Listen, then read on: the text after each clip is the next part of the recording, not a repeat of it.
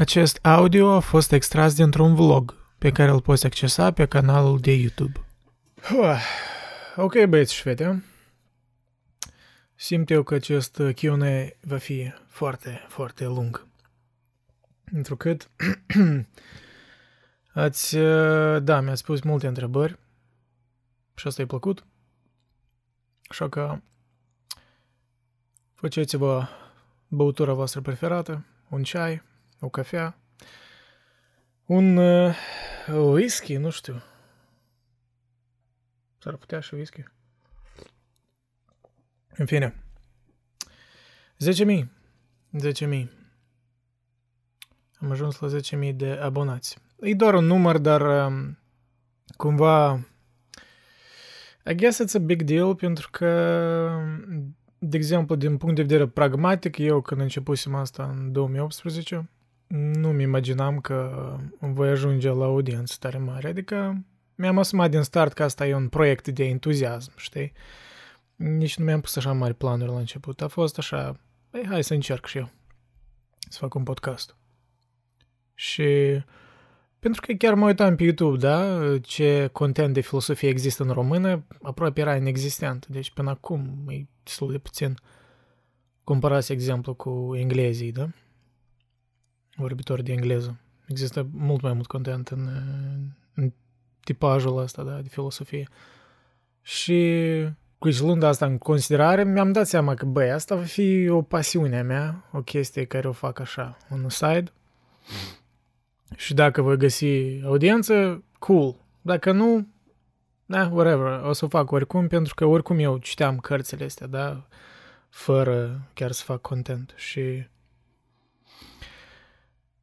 m-a, m-a lăsat plăcut, surprins că am găsit totuși un following, o audiență dedicată, oameni interesanți, mi-a făcut și prieteni prin asta, oameni chiar care sunt interesați de asta. Deci nu pur și simplu scriu că, oh, tare fain, dar chiar văd după comentarii, omul chiar a dedicat timp, chiar, chiar e interesant de topicul ăsta, da? Îmi, dă, îmi pune întrebări destul de comprehensive, da? Comprehensive. Și asta cumva demonstrează că eu cred că există cerință, da? La așa content. Și Asta e bine pentru că chiar dacă eu fac asta de 3 ani, uh, more or less, cu pauze, uh, eu cred că fără exagerare asta e doar începutul. Adică eu doar, doar acum câteva luni în urmă m-am lămurit normal ce vreau eu de la acest proiect și cum îl văd, da, în, în ce ramuri să mă concentrez mai mult. Pentru că am experimentat. Dacă chiar priviți la toate istoriile posterilor, am experimentat în formate și acum cam sunt decis ce vreau eu mai mult să fac și, și cu ajutorul vostru, pentru că feedback-ul vostru a ajutat și critica și așa mai departe. Așa că we did it together, uh, so I should be proud. Not just me, but you too. Fără audiență, evident, uh, tot asta poate nu ar fi ajuns așa departe, știi? Eu nu știu cum să calculez asta. Fără entuziasmul vostru, nici entuziasmul meu n-ar fi atât de îndelungat. Presupun. Da, anyways, uh, lăsând deoparte introducerea asta despre nimic, să trecem direct la întrebări.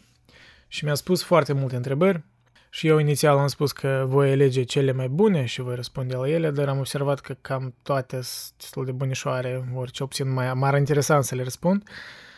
Și tipic uh, stilului meu, uh, voi răspunde la toate. Așa că dacă cumva din greșeală v-am scăpat întrebarea, mă scuzați, dar eu cred că cred că le-am, uh, le-am prins pe toate, așa că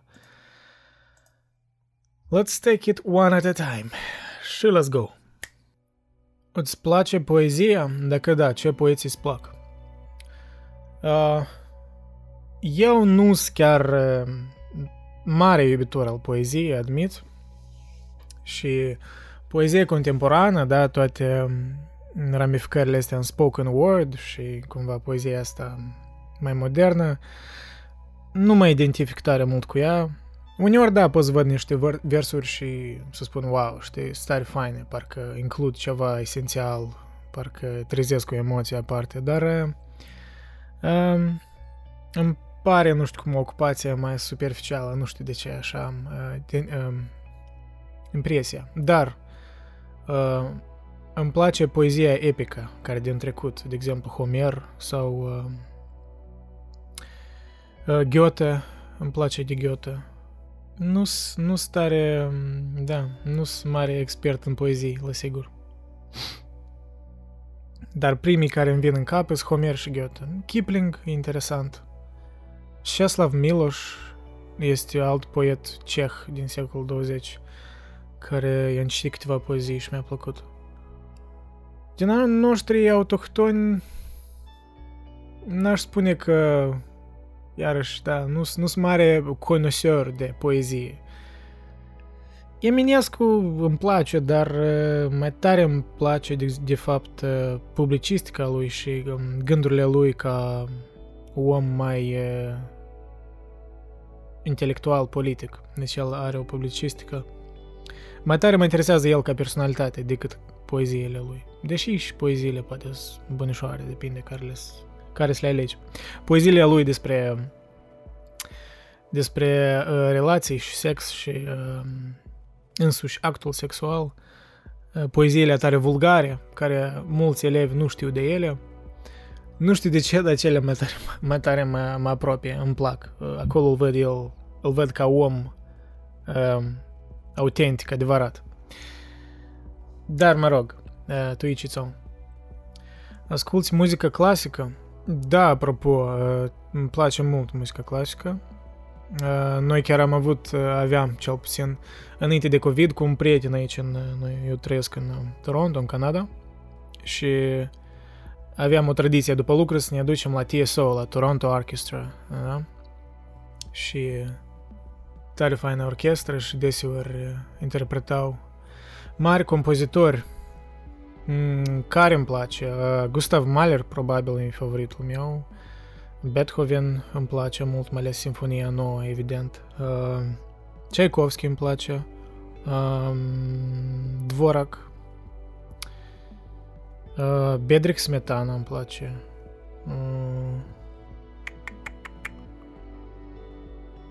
probabil am mai scăpat eu. Mai am încă favoriți, dar cam ăștia îmi vin în cap. Dar nu sunt expert, deci nu ți-aș recunoaște toate simfoniile odată, știi, din prima ascultare, îmi trebuie ceva experiență, dar uh, aș spune că știu mai mult despre muzica clasică decât omul tipic, așa aș spune. Deci uh, sunt uh, inițiat încă, dar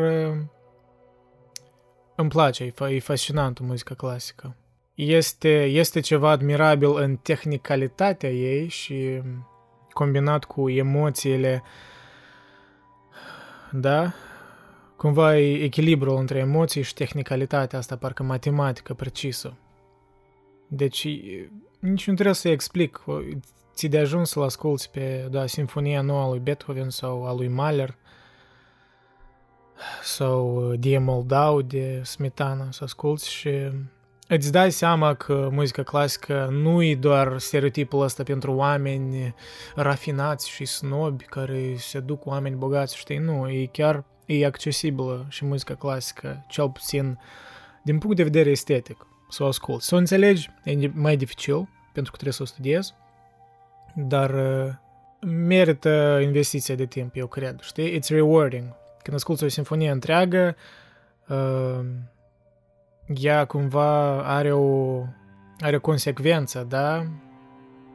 E construită foarte meticulos, are deci eu admir și muzica contemporană cumva, da? Eu destul de democratic în uh, gusturile mele de muzică. Dar uh, este ceva aparte în muzica clasică pentru că um, ea e compusă altfel.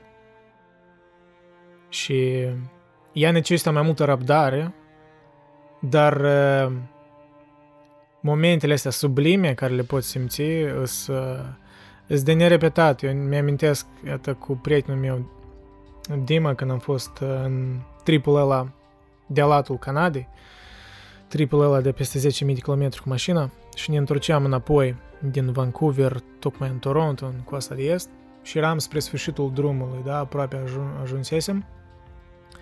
Și se minte că era o furtună în prejurul nostru, se strângea și norii erau tare întunecați și ascultasem atunci Sinfonia nouă lui Beethoven și cum începea să ploaie și norii s-au strâns și mai întunecați și mai așa de epic era, știi? Și acum, anume, era o sincronizare între sfârșitul sinfoniei, când e pur și simplu e Ode to Joy și toate părțile astea din sinfonie care sunt așa de epice că uh, există o pricină de ce până acum așa mari compozitori sunt apreciați. Adică, sorry, dar există doar un Beethoven, există doar un Mozart, un Tchaikovsky. A, da, și de Dmitri Shostakovich îmi place, am uitat de el. Valsurile lui sunt tare faine. Ce cărți recomanzi cuiva care nu a mai citit filozofie până acum? Mm. Ok, cineva care a inițiat, ca idei n-are de filozofie. Uh, eseurile lui Montaigne, Gânduri către sine însuși de Marcus Aurelius, sau meditație, cum se mai numește.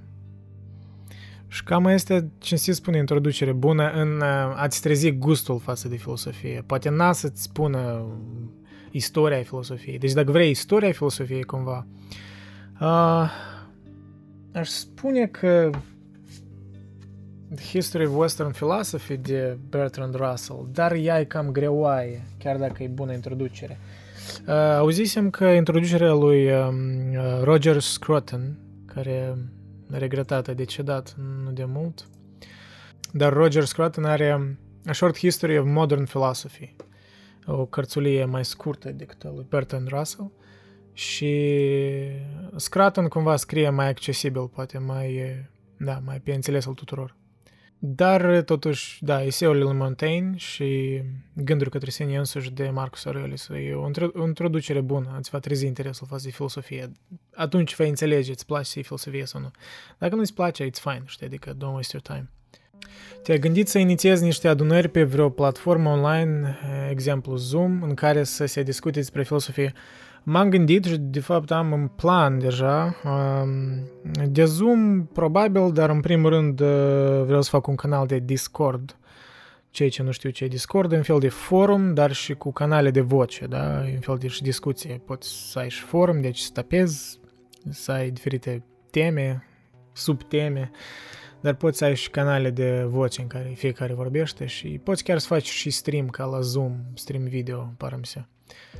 Uh, în principiu Discordul e gata, dar eu vreau să-l să-l postez mai târziu când nu vreau să dezvălui toate planurile, dar da, poate în câteva luni când îmi voi, îmi voi organiza puțin planurile, voi face, deci am, am în gând să fac o comunitate, să, fac o, să vă strâng pe toți în, pe toți cei care se interesează de filosofie ori de literatură, știi, despre condiția umană, să, să, să facă o comunitate dincolo de, știi, comentarii pe YouTube, pentru că comentariile pe YouTube totuși e greu să întreții uh, discuții așa, cumva mai profunde, ori mai detaliate.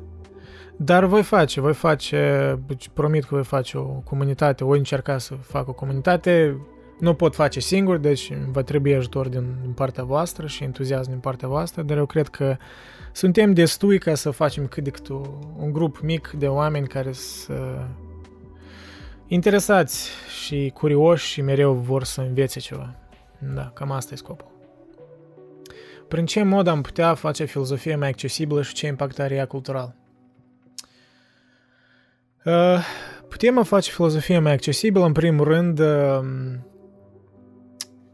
prin popularizatori, da, de exemplu, ca mine. Eu sunt popularizator de filosofie, eu nu sunt profesor, eu nu, nu să eu singur încă învăț, eu foarte mult încă n-am citit și câți mai mulți ca mine vor apărea care uh, vor încerca să comunice cumva printr-un limbaj mai accesibil, adică, dar nici să, să simplifice uh, gânditorii într-un mod în care i-ar discredita, știi? Adică îți găsești echilibrul ăsta în care nu-i nevoie de tot bagajul ăsta de limbaj tare sofisticat doar ca să-ți acoperi, nu știu, neîncrederea în sine ori uh, frustrările astea de, de mic când uh, toți se credeau prosturi, ceva de tipul ăsta, știi? Nu spun că toți asta fac, dar mă rog, eu poate, poate asta e frustrarea mea că eu nu sunt așa de elocvent în exprimare și cumva, știi, acum îi atac pe ăștia care sunt mai uh, descriptivi în limbajul lor. Dar cu asta trebuie să se ocupe cei care chiar sunt pasionați de asta, știi? Eu chiar sunt pasionat de temele care le vorbesc și îmi vine natural, nu trebuie să făicuiesc pasiunea asta. Și asta poți să aplici la orice, știi? Pentru că profii care m-au inspirat cel mai mult, care au fost cel mai influenți în viața mea, erau cei care erau sinceri, știi, în sens de dorința lor de a fi acolo și de a-ți spune ceva, de a-ți trezi interesul, știi? Pe mine așa și m-a, m-a, mi-a trezit interesul față de filosofie. Un prof care aici în Canada, când aveam un curs de filosofie introductivă. Și care e scopul popularizatorilor? Cum și-am spus, nu-i să simplifici până a discredita ideile, dar a deschide uși celor care ar fi crezut, de exemplu, în trecut că filosofia asta e o, o aberație, știi, sunt niște, au văzut acolo niște posteri de la, motivaționale de la Osho ori Tony Robbins și uh, îi pare că asta e filosofia. Asta nu e filosofie, știi, asta e, mă rog, unii consideră, dar deci cumva, știi, rolul meu e să, să vă trezesc interesul și să vă arăt de fapt că filosofii ăștia tot erau oameni, da? Ei tot aveau niște idiosincrasii care niște stranietăți, da, care erau similari cu, cu orice om în principiu, adică nu erau extraterestri, dar în același timp erau oameni tare stranii, știi, toți filosofii erau oameni stranii și uh, asta e cumva e și atractiv în filosofie și asta trebuie, trebuie comunicat, știi, if for anything studiază filosofie ca să, ca să te adâncești în gândurile oamenilor strani, știi? Și să vezi cum ei argumentau unul împotriva altuia. Deci, în sensul ăsta e fascinant și ce impact are ea cultural, filosofia? Băi, uite, filosofia, noi filosofăm mereu. Eu cred că noi în fiecare zi filosofăm. Noi, pur și simplu, nu observăm asta, ori nu numim asta filosofare. Dacă ne punem întrebarea nouă încine, de ce eu fac asta? Da? De ce eu am jobul ăsta? Da?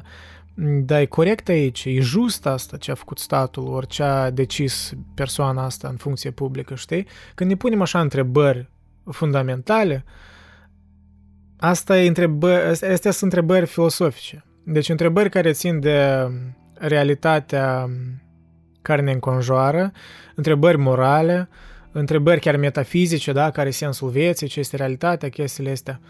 Totul sunt întrebări filosofice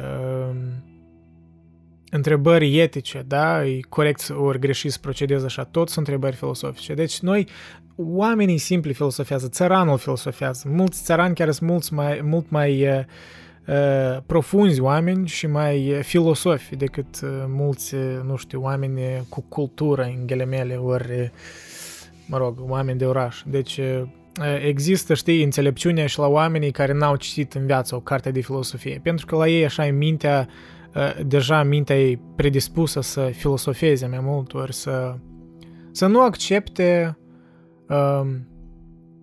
să nu accepte o informație de gata, dar să o, să o rugume, să o, să o înțeleagă, să o dezmembreze cumva, da? Și e dorința de a cunoaște, e dorința de, de a progresa, e poate și din, cumva pe mine m-a, m-a, m-a interesat, m-a interesat filosofia și din punct de vedere că că am înțeles că sunt prost, că am înțeles că sunt ignorant în multe chestii și o realizare dureroasă uh, și nu o să încetez să spun asta, că filosofia nu e nu te face fericit. Deci te face de fapt să conștientizezi cât de prost ești. Știi? În sensul ăsta Socrate avea o profundă dreptate. Dar asta e bine, asta e bine când conștientizezi cât de prost ești pentru că înțelegi unde trebuie să lucrezi, unde trebuie să, să te dezvolți uh, mental. Și eu cred că filosofia e esențială și păcat că în școli nu se predea măcar filosofie introductivă, da? Măcar uh, arta argumentării, ori uh, măcar grecii antici, știi? Măcar cât de cât câțiva filosofi moderni, nu știu, Kant, Descartes, măcar ideile de bază, știi? Uh, ori chiar același existențialism, da? Cum i-ar ajuta pe mulți oameni în timpuri de criză să înțeleagă că de fapt ei nu singuri, că asta oamenii inteligenți și stranii s-au gândit la aceleași chestii pe care îi imaginau pe ei, știi?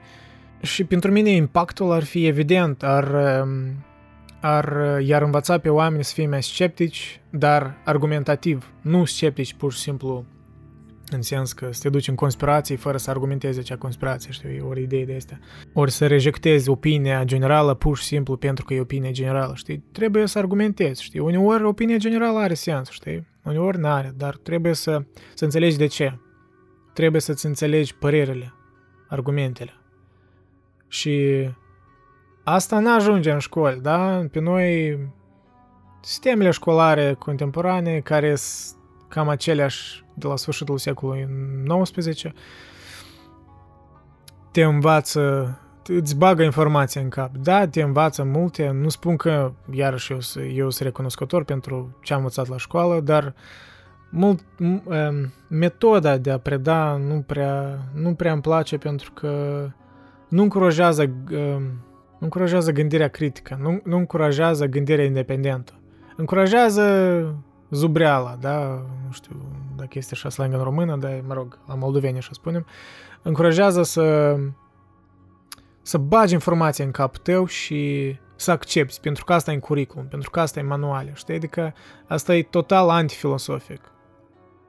Farmecul în filosofie e că tu, deci orice prof de filosofie ți-ar spune asta că el te-ar încuraja, chiar dacă ești în primul semestru, să te-ar încuraja să scrii o, o, o lucrare în care încerci să, să-l critici pe un filosof.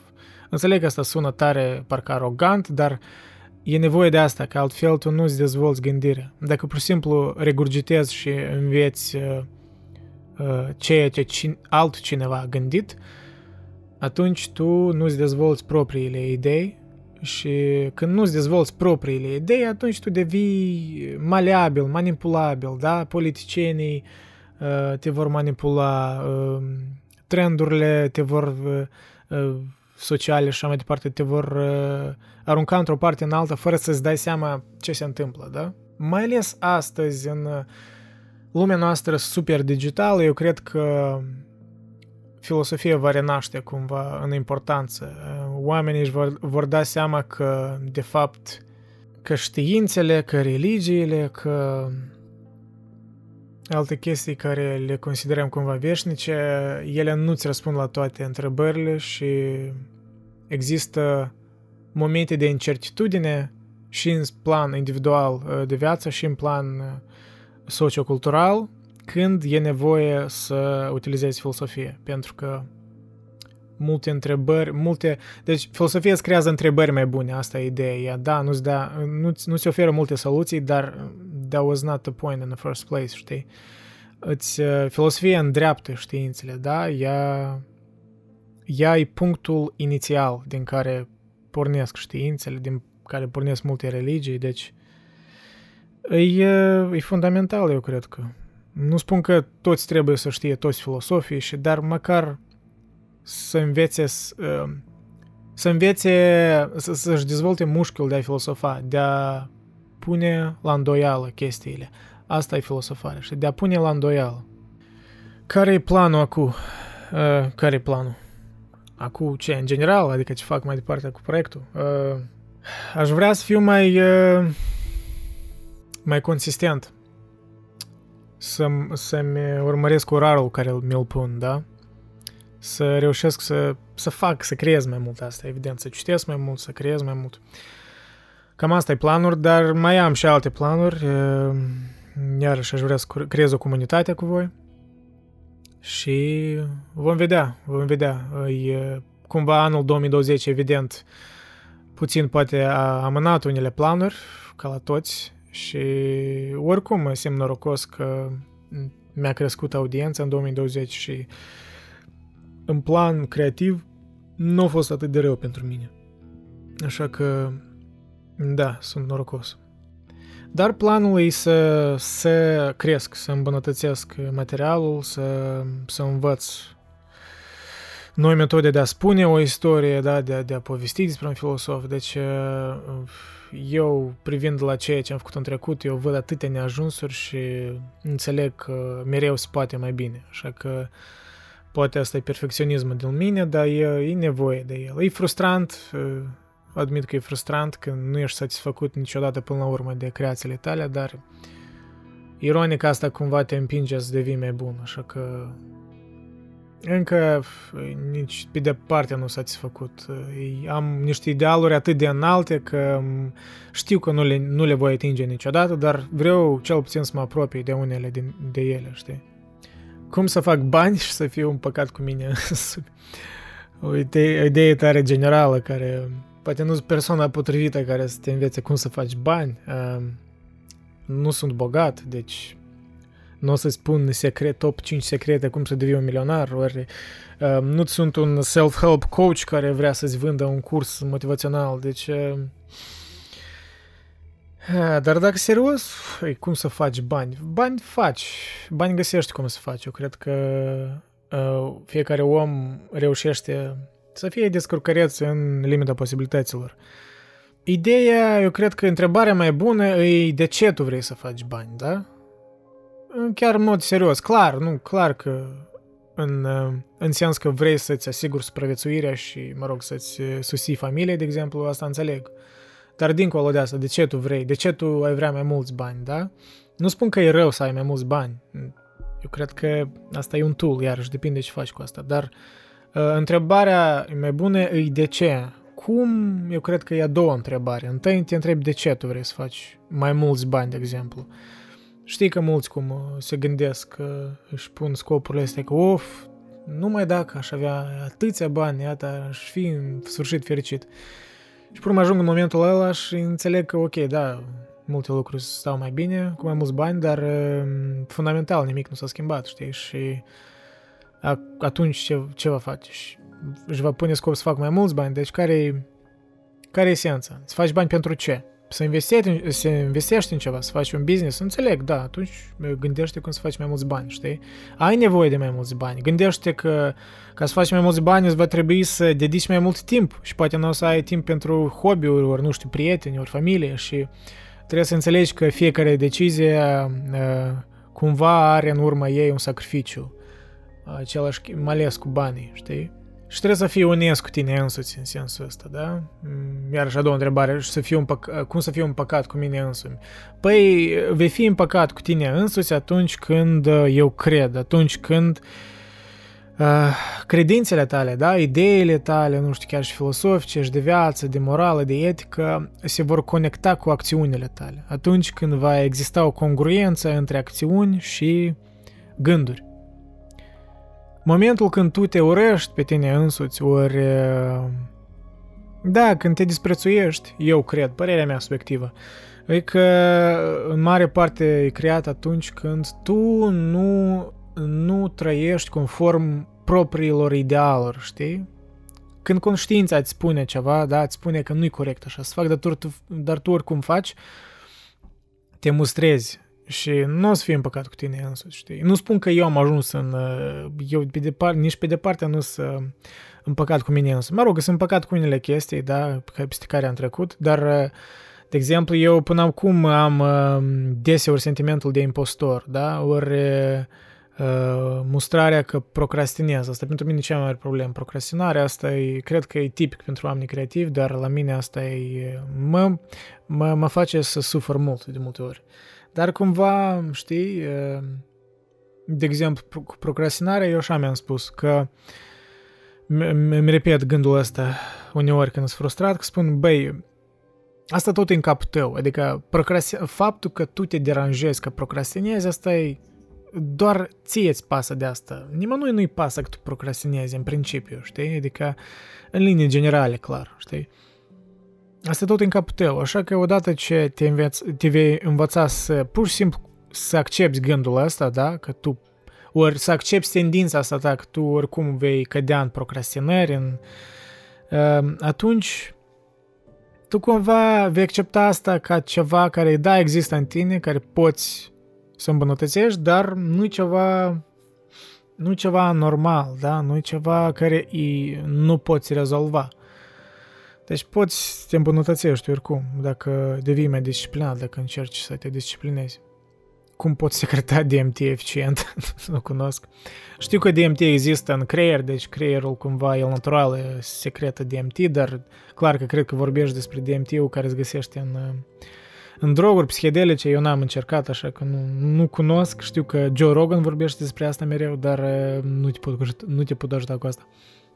Cum pot fi echilibrat în toate mai ușor. Poți răspunde după cum simți, tot o să înțeleg mesajul, mulțumesc. Uh, cum pot fi echilibrat în toate mai ușor. Mai ușor, eu cred că nu o să se primească. Uh, în viață, puține lucruri ți se dă ușor. Iar dacă ți se dă ușor, uh, consideră-te norocos. Cum poți fi echilibrat? În primul rând, da, să nu, să nu exagerezi. E un clișeu, dar da, să nu exagerezi în, uh, în genere în viață, să nu exagerezi. Să încerci totuși să fii mai mai agnostic în multe chestii, da? Mai, e ok uneori să fii indecis pe un timp. Nu e ok să fii indecis mereu toată viața, asta e un om fără valori, fără păreri. Dar e ok să amâni o decizie, da? Când consider că e nevoie de timp. E greu, asta e o chestie tare individuală, dar e greu, e greu să universalizez. Dar Aș spune o chestie importantă care te-ar ajuta, care m-a ajutat pe mine, e să te înveți să spui nu, să spui nu la lucruri, da? Să, să, să fii mai selectiv. Mai selectiv. În cu ce oameni petreci timpul, cui îi dedici timpul, cât îi dedici, știi? Să treci peste sentimentul ăsta de a, de a vrea să fii pe placul tuturor nu poți să fii pe placul tuturor.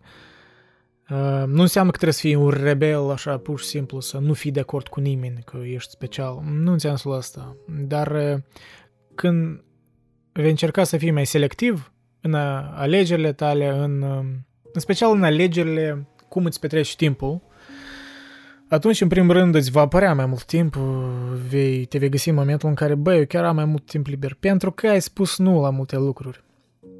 Și când spui nu la multe lucruri, în primul rând îți uh, preiai controlul care de fapt inițial tu l-aveai asupra vieții în sens de cât îți petreci tu timpul cu anumite chestii. Clar că nu toți sunt în aceleași circunstanțe, da, unii au nevoie să lucreze, nu știu, două lucruri uh, odată ca să-și susține familia și eu înțeleg că ar fi cumva uh, lipsit de simți să spun că, băi, totul în mâinile tale și trebuie doar să crezi și țelul îți, îți va fi atins, știi? Mm, viața mea e complexă, mea e complicată, dar începe de la asta. Uh, învață să spui nu, uh, fii ok, uh, împăcat cu gândul că în unele chestii poți să fii mai agnostic, da? Adică nu trebuie să ai părere despre tot. Uh, dezvoltă-ți părerile, uh, gândește-te, dar da, e mitul ăsta că trebuie mereu să acționezi și să gândești mai puțin, că băi, e nociv de multe ori. Uneori e bine să amâni și să te mai gândești înainte să acționezi. Clar că asta poate crea un ciclu vicios în care tu pur și simplu atâta te gândești că chiar exagerezi. Pur și simplu intri într-un ciclu negativ în care tu nu încerci nimic și e ca îmbli pe internet și ceri sfaturi de la oameni, știi? Fără să încerci singur să înțelegi ce mai bine pentru tine. Da, vecina asta bate în ușă tare. Trântește ușa. E tare fain să ai vecini foarte amabile. Și uh, citește. Citește uh, ce-ți place, clar, dar uh, citește pentru, pentru că citind să înțelegi că ești încă destul de prost și ai nevoie de multă învățătură ca să devii mai echilibrat, da? În păreri, de exemplu. Să devii mai uh, nuanțat. Da, citește. Ce vârstă ai? Oh, asta e ușoară întrebare. 27, acuș o să împlinesc 28 în iunie. E cum acuș, mai este încă, dar... Da, nu sunt departe de 28 de ani. Ne. Îmbătrânesc, îmbătrânesc. Top 3 filozofi din toate timpurile cu care ai vrea să petreci o noapte într-un cort într-un parc național din Canada. O Andruha. Andruha Balcan. Tare specifică întrebare. Tare specifică, dar îmi place, e bunișoară. Mă, mă, mă impune să mă gândesc așa, tare specific. Deci trei filosofi din toate timpurile, dar anume într-un cort, într-un parc național din Canada. Deci trebuie cumva să fie filosofi cât de cât care îi pot tolera personal, dar care ar fi cumva capabili să, să funcționeze în natură, da? Să fie util. hmm. Mă gândesc, primul care îmi vine în cap e Montaigne, Michel de Montaigne, pur și simplu pentru, pentru felul în care el uh, era așa mai, chiar dacă era un din familia nobilă, el uh, era mai conectat cu oamenii de rând, era mai uh, carnal omul.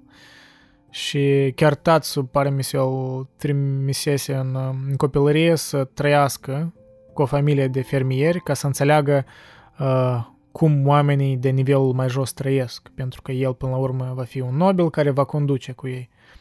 Și asta îmi pare că e o experiență care l-ar face mai tolerabil uh, decât alți filosofi și cumva îl simpatizez așa ca persoană, așa că cred că ar fi util în, uh, într-un parc național din Canada. A doilea filosof, că trebuie să fie cineva... Știți ce? Nietzsche, da, Friedrich Nietzsche pentru că el totuși a petrecut mult timp uh, plimbându-se prin munți, da, prin Elveția, prin Alpi și multe cărți le-a scris așa, gândindu-se din mers. Așa că mi-ar plăcea ideea că să mă plimb cu Nietzsche și să discut, nu știu, despre moartea lui Dumnezeu ori despre sensul vieții, despre sensul creației, și poate, dar presupun că m-aș sătura de el destul de repede, că ar deveni annoying, dar nu știu. Da, treilea. Am vrut să spun Ernest Hemingway, de el nu chiar filosof, e scriitor, dar Hemingway era cumva tare uh, capabil în natură, da, tare om așa, mai, așa, mai bărbat. Și ar fi cumva util, dar, uh, ok, el nu e filosof, Aș spune că Emil Cioran, pur și simplu din uh, efectul de a, de a râde de fatalismul lui. Uh, nu știu cum mi-ar, mi-ar, mi-ar, uh, mi-aș imagina cum Montaigne, de exemplu, l-ar lua peste picior pe Cioran, cum e prea fatalist. Deci nu știu, acolo trebuie, ar veni un moment în care hai să strângem corturile, ori hai să tăiem niște lemne și Cioran ar, s-ar gândi la moarte, s-ar plânge pe pe suferință și când colo Montaigne spune, băi, Ciorane, ia mai tai niște lemne, ia taci acolo, hai, hai las, las filosofare, hai, vin cu... Cam așa ne imaginez.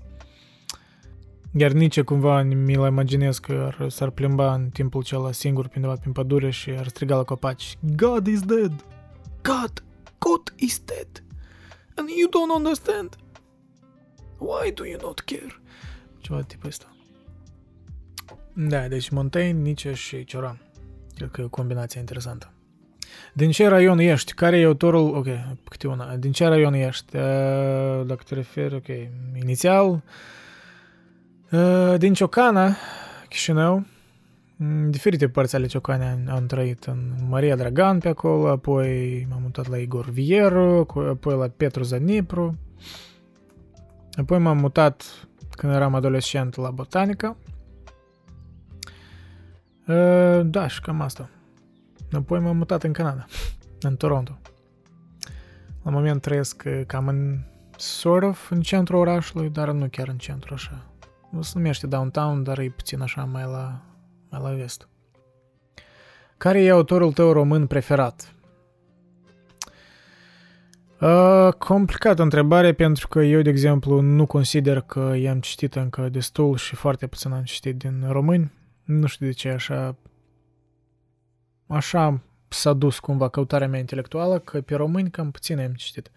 Dar din ce am citit, greu de spus. Uh, îmi place de Constantin Noica, îmi place de Caragiale, chiar dacă n-am citit mult de din ce am citit, mi-a plăcut.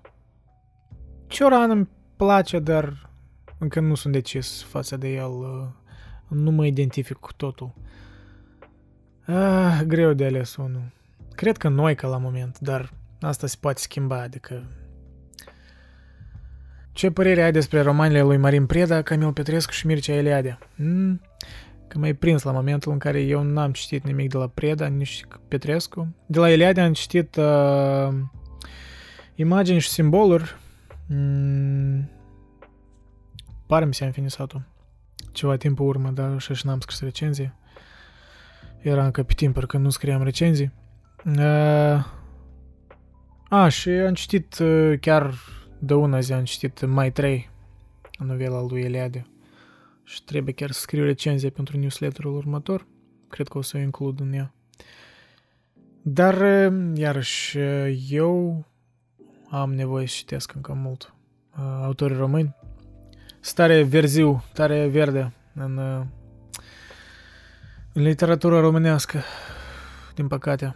Dar Eliade îmi place, deci mă identific cu ideile lui, e tare, e tare profund gânditor, așa că nici pe departe n-am, încă n-am ajuns în... Imagini și simboluri interesante, știi, cumva Jungian, da? Similar cu Carl Jung, cumva. Cu Man and His, and his Symbols al lui Jung. Dar... Da, nu știu, nu pot încă face concluzii pentru că nu am citit destul.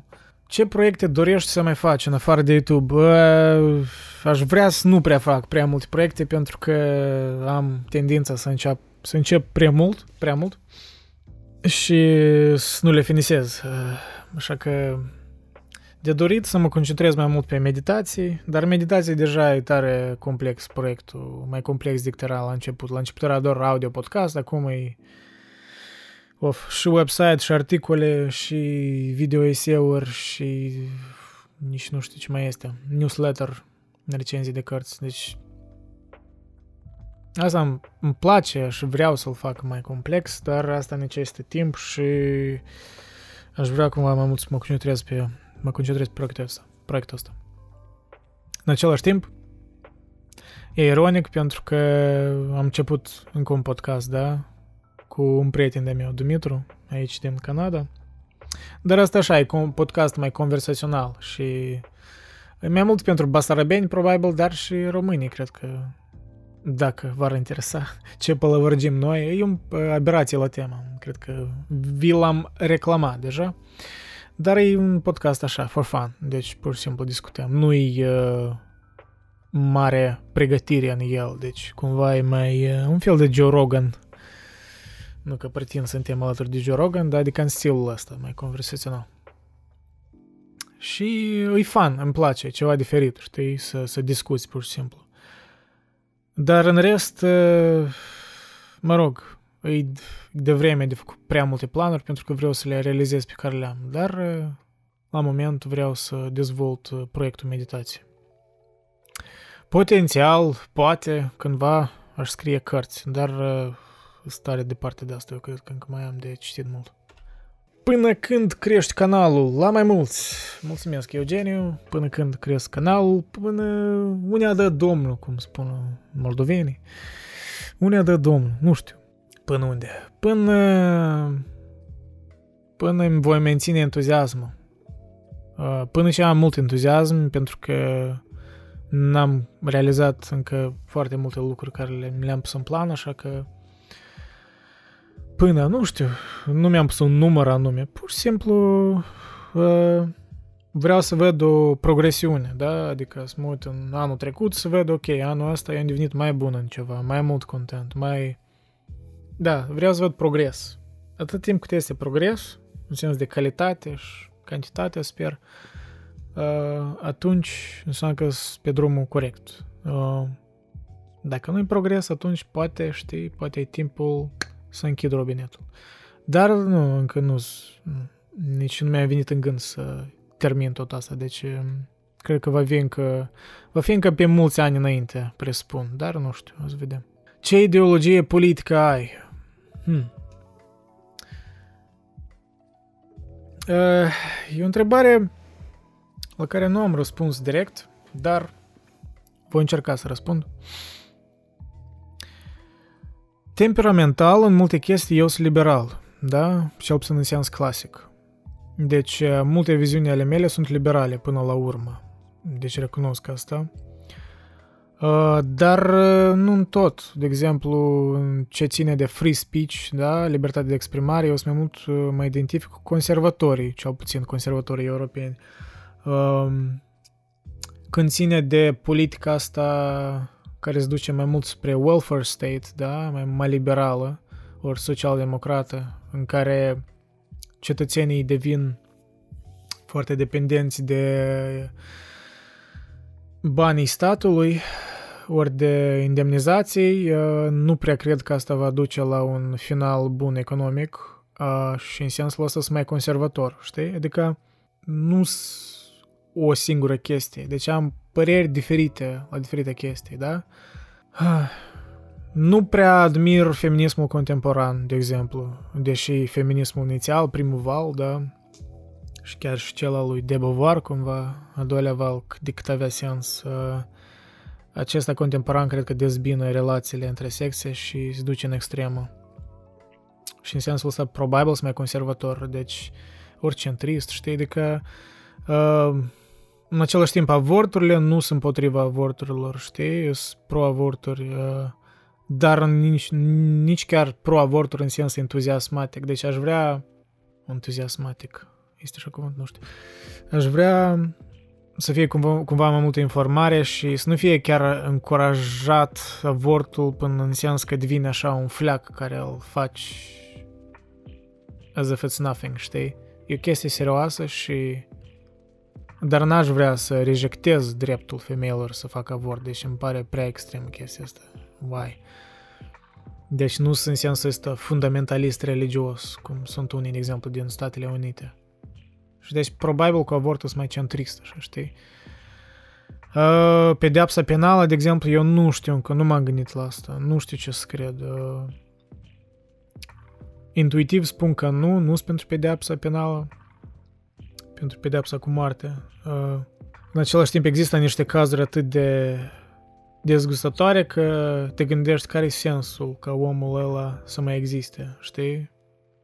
Pentru că mulți oameni pur și simplu sunt psihopați, adică sunt dereglări chiar în creier. Deci nu pot simți empatie, ori nu pot înțelege ce e asta să, să comiți um, un rău, adică să să-l faci pe cineva să sufere, deci el nu e capabil să conștientizeze acest sentiment. Și nu știu, la asta n-am opinie. Știi, adică la moment mă consider, cred că centrist, da?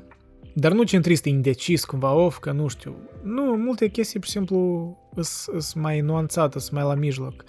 Uh, nu în totul, clar. De, de ce ar ți-am enumerat, da? Temperamental, multe chestii, în sensul de deci nu, nu sunt nici libertarian, în sens că nu avem nevoie de guvern, cred că avem nevoie, mai ales în timpurile noastre, știi? Dar nici nu sunt pentru guvern uh, atot puternic de asta care deja devine prea, știi, în care oamenii depind prea mult de, de indemnizații, de, deci în care proslăvesc politicienii până la absurd, știi? Cred că sunt centrist. Dar ce înseamnă centrist, știi? Depinde unde, depinde definiția de centrist depinde încă de țară, de regiunea Europei ori Nord America, știi? Centrismul se, se interpretează în diferite moduri. Dar mă identific, cred că, cu centrismul mai mult. Cam așa am încercat eu să răspund la întrebarea asta. E dificil, pentru că încă sunt cam verde și în uh, dezvoltarea mea intelectuală în sens politic încă n-am analizat multe chestii mai profund și poate de aceea cumva sunt mai centrist acum că încă n-am... Dar n-aș spune. La mine nu că e indecizie, dar temperamental deseori mă simt ca un fel de mediator, știi, între opoziții. chiar și în situații de viață. Deseori mă identific cu ambele părți ale argumentului și aș vrea ca discuția să fie mai politicoasă ori mai, mai bazată pe argumente, dar nu atacuri ad hominem sau la persoană, știi, adică și încerc prin centrismul meu să trezesc în oameni abilitatea de a, de a cel puțin învăța și a asculta perspectiva uh, cu care ei nu se identifică, da? Și cred că asta e primul pas să combatem dogmatismul din ambele părți. Ai prietenă. Da, da. Cum îți cauți motivația zilnic? Hmm. Cum îți cauți motivația zilnic? Pot interpreta întrebarea asta diferit, pot, pot să interpretez că cum, cum mi-o caut, adică cum zilnic mi-o caut, adică cumva tu ți-asumi că eu mi-o caut zilnic. Uh, dar poate eu nu mi-o caut zilnic, poate în genere n-am nevoie de motivație în sens în care oamenii se gândesc de asta. Ei bine, I won't be a smart ass și nu o să filosofez prea mult și o să încerc să fiu mai direct. Uh, eu cred că uh, dependența asta de motivație e în mare parte bullshit. Uh, oamenii prea mult se axează pe asta. Primul rând, problema e în aceea că motivația e o chestie tare abstractă, da? Oamenii nu știu, pentru diferiți oameni motivația înseamnă lucruri diferite. Uh, în al doilea rând, motivația, cel puțin cum eu înțeleg, e bazată pe emoții. Uh, e e ceva legat cu inspirația, da? O chestie care există, dar ea e supraapreciată, adică cumva importanța ei e prea mărită. Eu cred că ca, ca să te găsești în momentul în care tu nu depinzi atât de mult de motivație ori de valurile astea spontane de inspirație, tu trebuie să-ți creezi un sistem. Uh, un sistem uh, mai disciplinat. Deci, exemplul meu, da, că eu uh, mi-am pus deja în gând că, uite, de câțiva ani eu citesc mai mult și uh, mă gândesc la supra la content, uh, scriu, uh, cumva, știi, mai diversific și asta mi-a necesitat mai mult timp și a necesitat o oricare, oricare organizare. Uh, nu-mi reușește mereu, deci mă sustrag, sunt foarte sustras ca persoană și de ce probabil mie, deci am nevoie de un sistem. În ce sens? Orar. Chiar uh, un plan de lungă durată. Deci am un plan, de exemplu, pe un, pe un an. Un, un plan ce eu vreau să fac în anul ăsta să, să reușesc. Așa, el e mai general, da? Am un plan pe o lună, cumva, ok, în luna asta eu, de exemplu, sper că o să fac, de exemplu, un video eseu și câteva articole și o să citesc atâtea cărți. Planul e flexibil, eu cumva îl modific pe, pe parcurs, și mărunțișurile în plan deja se divizează la săptămână și uneori și la zi. Deci am încercat să-mi, să-mi fac cumva un orar chiar oră de oră la zi, dar nu-mi reușește cumva eu să mă simt ca, ca, în, ca prizonier, știi, al proprii, propriului orar. E cumva too much. Deci depinde de persoane. Tu poți fi ok cu asta, știi? Eu îmi trebuie mai multă flexibilitate. Dar oricum am o idee ce o să fac mâine, de exemplu, da? Eu înainte să mă culc, eu știu, ok, mâine o să fac asta, știi? O cer, cel puțin o să încerc. Și deci îți, elementar, îți scrii undeva, într-o notiță electronică sau eu în camera mea am uh, uh, și chiar un calendar fizic printat și scriu pe el, da? Și fac checkmarks. Deci, însuși, uh, E banal uh, recomandare, dar însuși actul de a face checkmark fizic îți creează satisfacție de, de completare și te motivează parcă, în ghilimele, ori nu știu, te motivează să continui. Te, te, îți creează uh, impresia că tu ești pe un drum undeva, știi? E, e un fel de ca nu că ca cheat code, dar știi, e, e straniu cum creierul nostru lucrează, da? Eu de ce eu am încercat, da, să mă motivez, să, să mă organizez cumva mai mult, să-mi fac notițe, să-mi fac planuri, da, am acea tablă asta în care tot ne, ne scriu chestii diferite cu ce planuri am. Uh, și Asta cumva, da, mi-a creat mai multă frustrare, mai ales atunci când procrastinez, dar eu înțeleg că eu am nevoie de frustrarea asta, că altfel, dacă eu nu mă împing pe mine însumi, atunci cine o să mă împingă, știi? Adică doar eu știu ce vreau de la mine și ce idealuri mi-am pus. Așa că uh, eu cumva mi-am creat atitudinea față de mine însumi că, băi, eu sunt ca o maimuță. Creierul meu e creier de maimuță și uh, dacă eu nu o să-i dau ca la un copil, ca să-i scriu, tu trebuie să faci asta, știi, dă să fac un, o listă și să fac check marcuri, dacă nu o să fac asta, maimuța din mine pur și simplu o să facă ce o să vrea, știi? O să ducă după, după valurile emoționale, o să fie trasă de alți oameni, de părerile altor oameni, știi? Va fi un haos total și nu voi ști încotro eu sunt, știi? Încotro mă duc în, în, în, care, în care parte a drumului sunt, știi, sunt la începutul drumului, ori la sfârșitul, adică care, care scopurile mele. Și elementar, scrieți notițe, organizați în calendar, la telefon, ori fizic, știi, scrieți notițe. To-do lists e tare bună chestie, știi, le utilizez des, așa că Așa că iarăși, cât, cât mai mult o să încerci să te organizezi, cât mai puțin vei avea nevoie de motivație, părerea mea, știi? Ești pro sau anti-religie? Crezi în Dumnezeu? Ești ortodox? Aș dori să vorbești mai detaliat despre acest lucru. Mulțumesc! Eu, la moment, cred că sunt, nu că cred că știu, știu că sunt agnostic. Deci ce înseamnă agnostic? Agnostic e nici nu-s ateu în sens că, știi, spun că certitudine că Dumnezeu nu există, știi? Agnostic e admit că nu știu, eu nu știu, el există sau nu. Um, cumva, știi, zi de zi cred că mai mult trăiesc ca un ateu, obiectiv vorbind, da? Nu mă rog, nu, nu mă duc la biserică, dar este o diferență, știi? Agnosticul, cel puțin eu cum mă văd ca agnostic, uh, eu studiez religiile, deci mie îmi sunt interesante.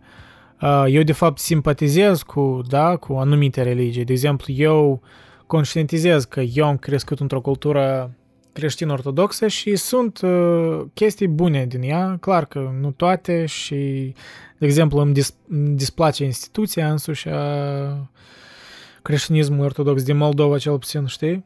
Deci cumva am, am învățat să delimitez instituția de însuși religie, de însuși ideile. Uh, eu conștientizez, de exemplu, uh, ca agnostic, că multe idei din punct de vedere moral și etic, eu oricum le-am preluat de la religia creștină, știi? Eu înțeleg că, chiar analizând, uh, ele n-au pornit dintr-o analiză științifică. Nu, moralitatea eu cred că în mare parte e o chestie religioasă. Deci ea, cel puțin moralitatea occidentală, noi am capătat-o de la religiile iudeo-creștine. Și nu prea mă identific cu atei atât de mult, cel puțin cu o parte din ei, pentru că mulți din ei sunt prea răutăcioși, sunt prea dogmatici, ironic, da, ți-ar părea. Uh, nici nu conștientizează uh, părțile vieții lor care de fapt au fost uh, influențate de religie, mai ales creștină. Uh, și de ideile morale care le, ei le au și le pare că sunt științifice, de fapt sunt religioase. Sunt reminiscențele morții lui Dumnezeu despre care Nietzsche vorbea, da? Nietzsche argumenta că da, Dumnezeu a murit cumva, da, noi deja nu mai credem în el în linii generale, dar uh, oricum noi acționăm ca și cum el ar exista, deci noi acționăm religios. Noi, etica noastră, moralitatea noastră occidentală e cum bazată pe creștinism în mare parte și să ignore asta îmi pare o chestie tare arogantă.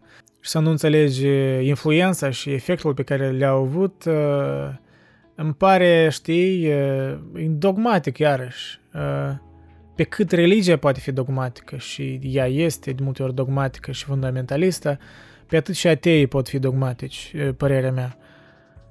Așa că eu sunt agnostic la moment și cred că și voi rămâne toată viața agnostic, să vă spun cinstit, așa eu presimțesc, pentru că deși mă interesează religia, ea mă interesează mai mult ca set de idei, ca un mod de a trăi în punct de vedere etic și a înțelege de unde vine moralitatea noastră și cum noi gândim uh, ca societate, dar am o minte prea științifică ca să chiar sincer să cred într-un Dumnezeu.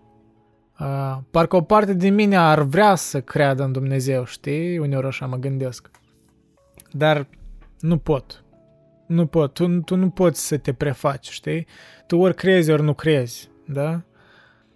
Tu ori ești într-un fel Dostoevski, care uh, știi, avea aceleași diagnoze uh, despre părțile negative ale creștinismului, aproape aceleași ca și Nietzsche, dar a ales la urmă totuși să creadă în Dumnezeu, ori ești Nietzsche, care tot a criticat creștinismul, dar până la urmă a ales să nu creadă, știi? Adică nici nu știu dacă e o alegere, probabil e o, te, o ceva care inconștient, care tu nu poți alege, știi? Și eu așa simt că voi rămâne agnostic probabil toată viața, dar asta presupune că voi rămâne deschis la studierea religiilor, pentru că ele mă interesează, în primul rând, la nivel sociologic, să văd cum ele influențează oamenii în sens bun și în sens rău. Da, cam asta e viziunea mea. Deci, îți sigur, pentru libertatea de a-ți exprima religia și de a... Deci nu, chiar dacă am făcut video despre Hitchens, da, și cumva mă identific cu Christopher Hitchens în multe chestii, dar uh, nu mă identific așa atât de mult cu uh, critica lui a religiei uh, uh, în sens că eu cred că problemele omenirii, chiar dacă există ele și din cauza religiilor, nu e asta, nu e asta problema principală. Dogmatismul există și în afara religiilor, știi? E ceva mai profund. Dogmatismul în religie e o simptomă, nu e o cauză. Eu cred.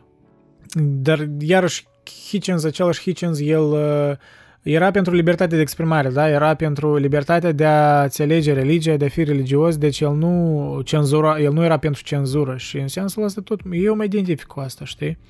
Nu sunt atât de răutăcios împotriva religiei, dar îs pentru libertatea de a alege nu cred că religia trebuie interzisă. Dar, în același timp, uh, eu admit, de exemplu, cum uh, uh, cum și, de exemplu, Sam Harris, ca și Hitchens, spune că bă, există religii mai proaste, există religii care au idei mai proaste, cel puțin o parte din ele.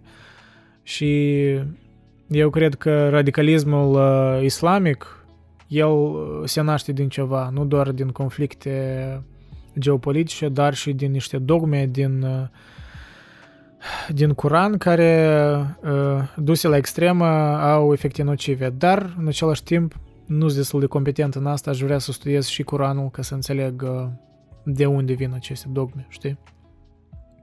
Clar că I am biased, am trăit într-o uh, lume creștin-ortodoxă și cumva poate simpatizez mai mult această religie, dar uh, eu cred că, oricum, uh, aș vrea ca atei cumva să înțeleagă rolul religiei în istoria umană și cum, de fapt, multe ori preoții au uh, rescris cărți, au continuat, au, uh, au tradus cărți importante, filosofice. Deci,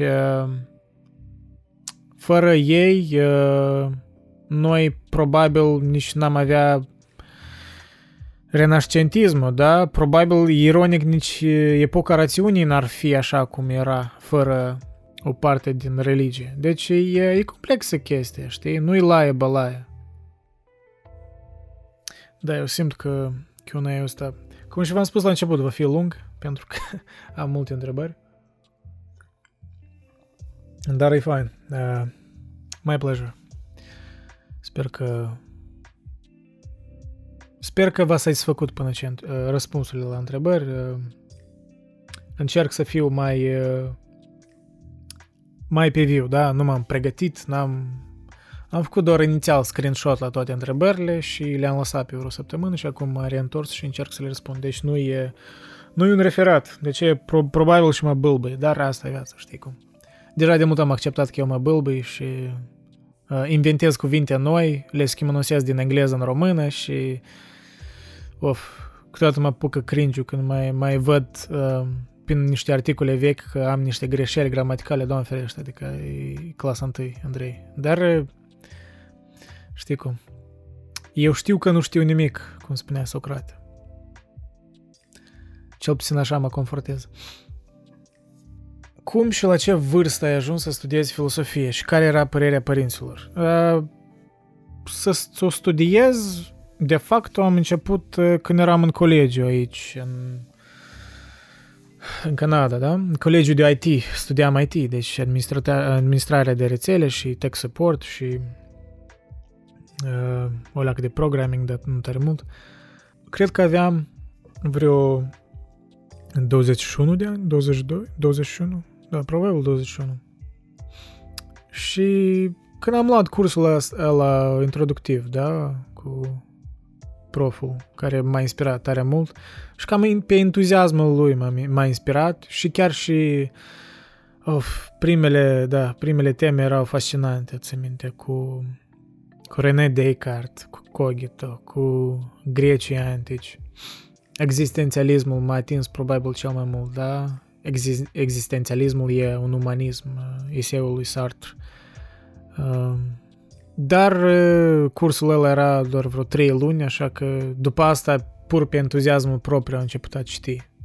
Și cumva filosofia m-a, m-a, m-a, mi-a deschis ochii la multe chestii și a, mi-a trezit interesul față de citit, de fapt. Pentru că eu uh, în tinerețe nu prea citeam, deci eu sunt un exemplu atipic cumva, deci, adică eu am, am început a citi așa mai, mai des cărți, nici des, pur și simplu a citi ceva din propria dorință în afara școlii, de la vreo 19 ani, cred că când am venit aici în Canada. Deci uh, eu n-am uh, istorii de astea, când eram mititel, îmi citea cineva o carte, un părinte și eu m-am inspirat, nu știu, ori citeam Harry Potter, nu, n-am avut ca așa exemplu, știi, cumva un exemplu, un anti-exemplu poate de cum ar trebui să te introduci în cărți, știi, cam târziu, probabil, dar, mă rog, asta e viața.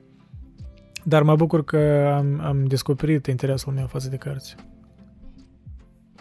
Pentru că viața ar fi fost mult mai plictisitoare fără gândurile altor oameni din trecut, fără conversațiile imaginare care mi le fac, știi? Adică cum se numește facultatea la care studiezi? Nu mai studiez în facultate, studiez de sine stătător, așa că facultatea se numește meditații. Glumesc. Nu am studiat la Colegiul Seneca în Toronto. Apropo, Seneca nu-i, probabil nu-i denumirea filosofului, nu în cinstea lui, dar în cinstea unui trib uh, din Nord America. Deci, uh, Seneca, îmi pare că tribul se numea. Deci, așa mie îmi pare denumirea colegiului. Deci, nu e după denumirea filosofului. Dar e ironic cumva, oricum. Care sunt planurile tale pe viitor? Uh, în sensul proiectului, vreau în timpul apropiat următoarele luni să lansez să lansez cumva o comunitate în sens de... Da, o să văd. Probabil Patreon. Probabil Patreon și Discord și cumva aș vrea să creăm un forum, o, o comunitate, da? Aș vrea să, să vă strâng împreună, să avem discuții, da? Să avem call deci random, când aș vrea, știi, da, să, să, să creezi o comunitate în sens că, băi, să faceți voi între voi cunoștință, să aveți discuții, să, să nu fiu eu centrul atenției, da? Adică să fac o, ceva care mă depășește. Asta aș vrea.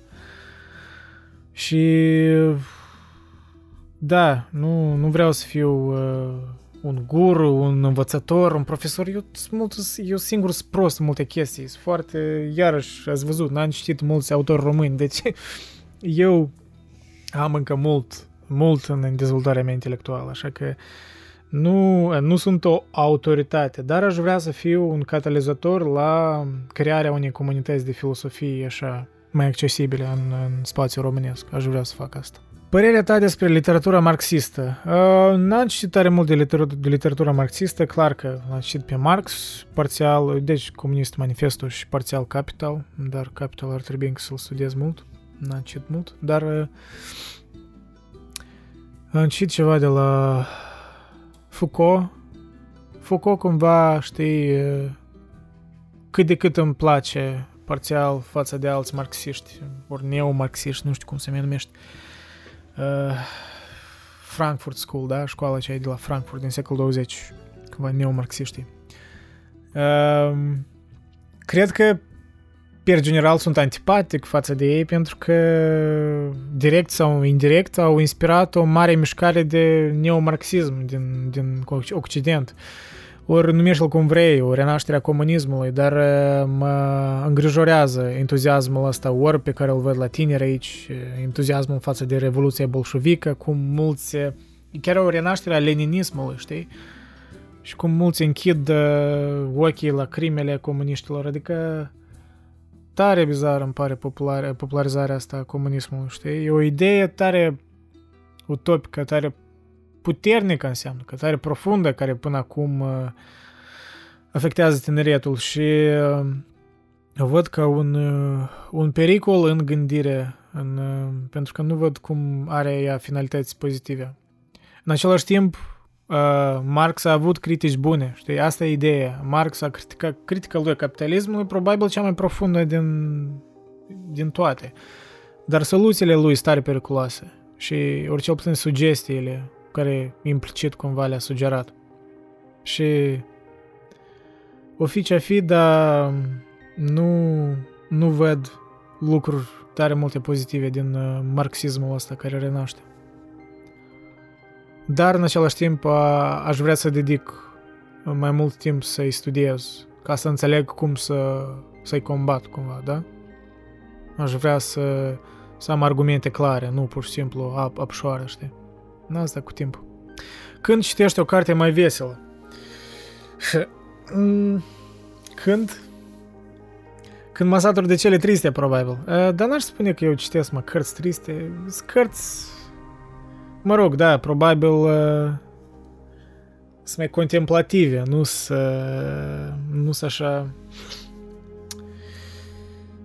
Dar depinde, iarăși, Cioran e amuzant, chiar dacă unii pot să creadă că e deprimant. Caragiale, dacă citesc uh, niște o carte cu selecțiile lui de aforisme și gânduri, băi, tare amuzant omul, adică Asta îmi pare carte amuzantă. Pentru mine străinul al lui Camus în novela aceea, romanul, îmi părea amuzant. Depinde cum se interpretează, știi? Adică Abătorul 5 al lui Vonnegut era amuzant, chiar dacă era și trist. O carte pur amuzantă, poate n-am citit pur amuzantă, adică depinde dacă e bună sau nu. Dar poate n-am tendința să citesc cărți amuzante. Așa e. Așa sunt eu. Dar o citesc atunci când vreau ceva mai diferit, da? Că eu de obicei citesc mai multe cărți concomitent și cumva, de exemplu, una ar fi una mai filosofică, mai greoaie, alta ar fi mai ușurică, da? O novelă ceva. Deci novelele lui Dostoevski, de exemplu, sunt dificile. N-aș spune că sunt ușurele, dar în fine. Cât timp uh, dedici cititului și statului pe Instagram, Facebook, Netflix și YouTube? Tare actuală întrebare, pentru că eu deja de vreo lună mm, am început să combat sustragerea asta mea, pentru că am conștientizat că stau prea mult pe social media, cel puțin după standardele mele. Chiar nu pe social media, dar mai mult pe YouTube. Dar eu deja îl consider ca social media, pentru că chiar mi-a mult timp. Deci, prea mulți creatori interesanți pe care îi privesc. Deci, pe lângă faptul că eu creez pe YouTube, eu chiar și privesc mult YouTube. Și um, mi-am instalat o, o aplicație care pe telefon și pe calculator care îmi limitează cumva timpul, da? Ehm, mi-am ales un orar, da? O, o fereastră, de exemplu, când pe telefon să intru doar o oră pe zi, știi? Și îmi ajută asta. Îmi cumva îmi delimitează timpul, da? Deci deprinderea asta de a lua telefonul și de a face refresh-uri, de a apăsa pe aplicații, cumva deja dispare conceptul din cauza că sunt foarte, nu pot să le accesez da, în timpul când sunt blocate. Și îți recomand dacă ai probleme cu asta să încerci așa ceva. Cât timp? Uh, cititul cel puțin o oră pe zi citesc. Uh, când și cum, aș vrea să citesc mai mult și insist să-ți spun. Uh, dar în mediu cred că o oră pe zi. Uh, uneori am maratonuri când citesc vreo 5 ore la rând, știi, adică uneori 3, uneori nu citesc, da, de câteva zile, adică depinde, dar cred că mediu, dacă să fac un, un mediu, cred că o oră pe zi. Dar asta nu e destul, eu cred că trebuie să citesc mai mult. Ce fel de femei îți plac? Oh, întrebare interesantă. Uh, bine, să, să asum că ai în vedere femei în sens romantic, da? În sens de relație. Uh, clar din start, uh, o să admit, e destul de evident că romantic trebuie să ai o atracție sexuală, da? Și asta eu nu cred că o poți alege. Asta ori există, ori nu. E biologic, știi? Ai atracție sexuală sau nu.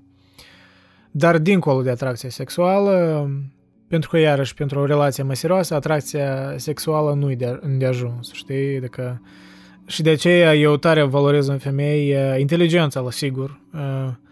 Nu spun că trebuie să fie PhD-uri și așa mai departe, pur și simplu o femeie care poate argumenta și care are păreri, dar cumva cât de cât gândite, aș vrea să cred că care citește cât de cât, nu spun că tare mult, dar adică depinde de stilul de viață, dar o femeie care poate gândi, uh, care își asumă responsabilități, adică care nu se duce în uh, sindromul ăsta de victimă mereu, că asta e tare tipic, tipic cel puțin femeilor contemporane, cumva nu vreau să generalizez, dar poate și din cauza feminismului contemporan, dar uh, uh, totul e privit invers, știi? Uh, în loc să-și asume responsabilitatea de multe ori personală, știi? Cumva ele caută chestii externe care cumva le împiedică, ca patriarhia, ori mă știu eu ce, știi? Adică mai ales în secolul 21, când noi în principiu, în, cel puțin în Occident, avem drepturi egale, știi? Avem oportunități egale.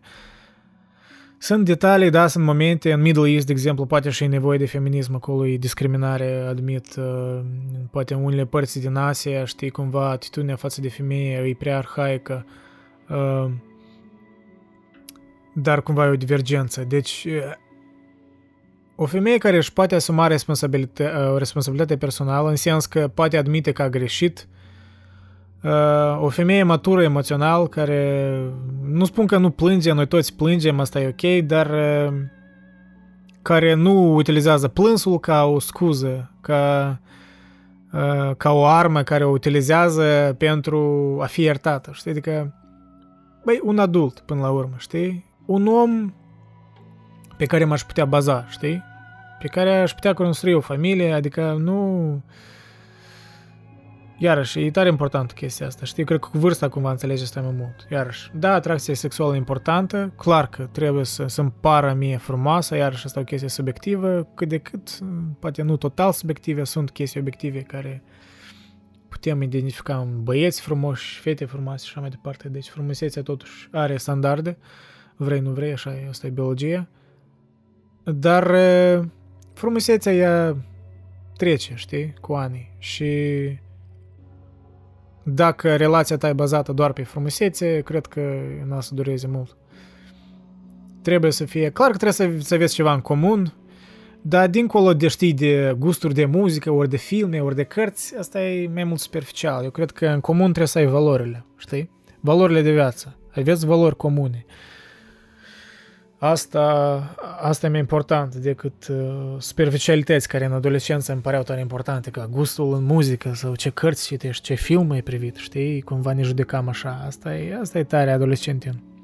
Dar cam este. O femeie care mă atrage sexual, o femeie care e inteligentă, ori cel puțin lucrează asupra inteligenței, care își, o femeie responsabilă, care își asumă responsabilitatea, admite când greșește, și una cu care mă conectez după valori, cam e asta, știi, așa, o sumarizare.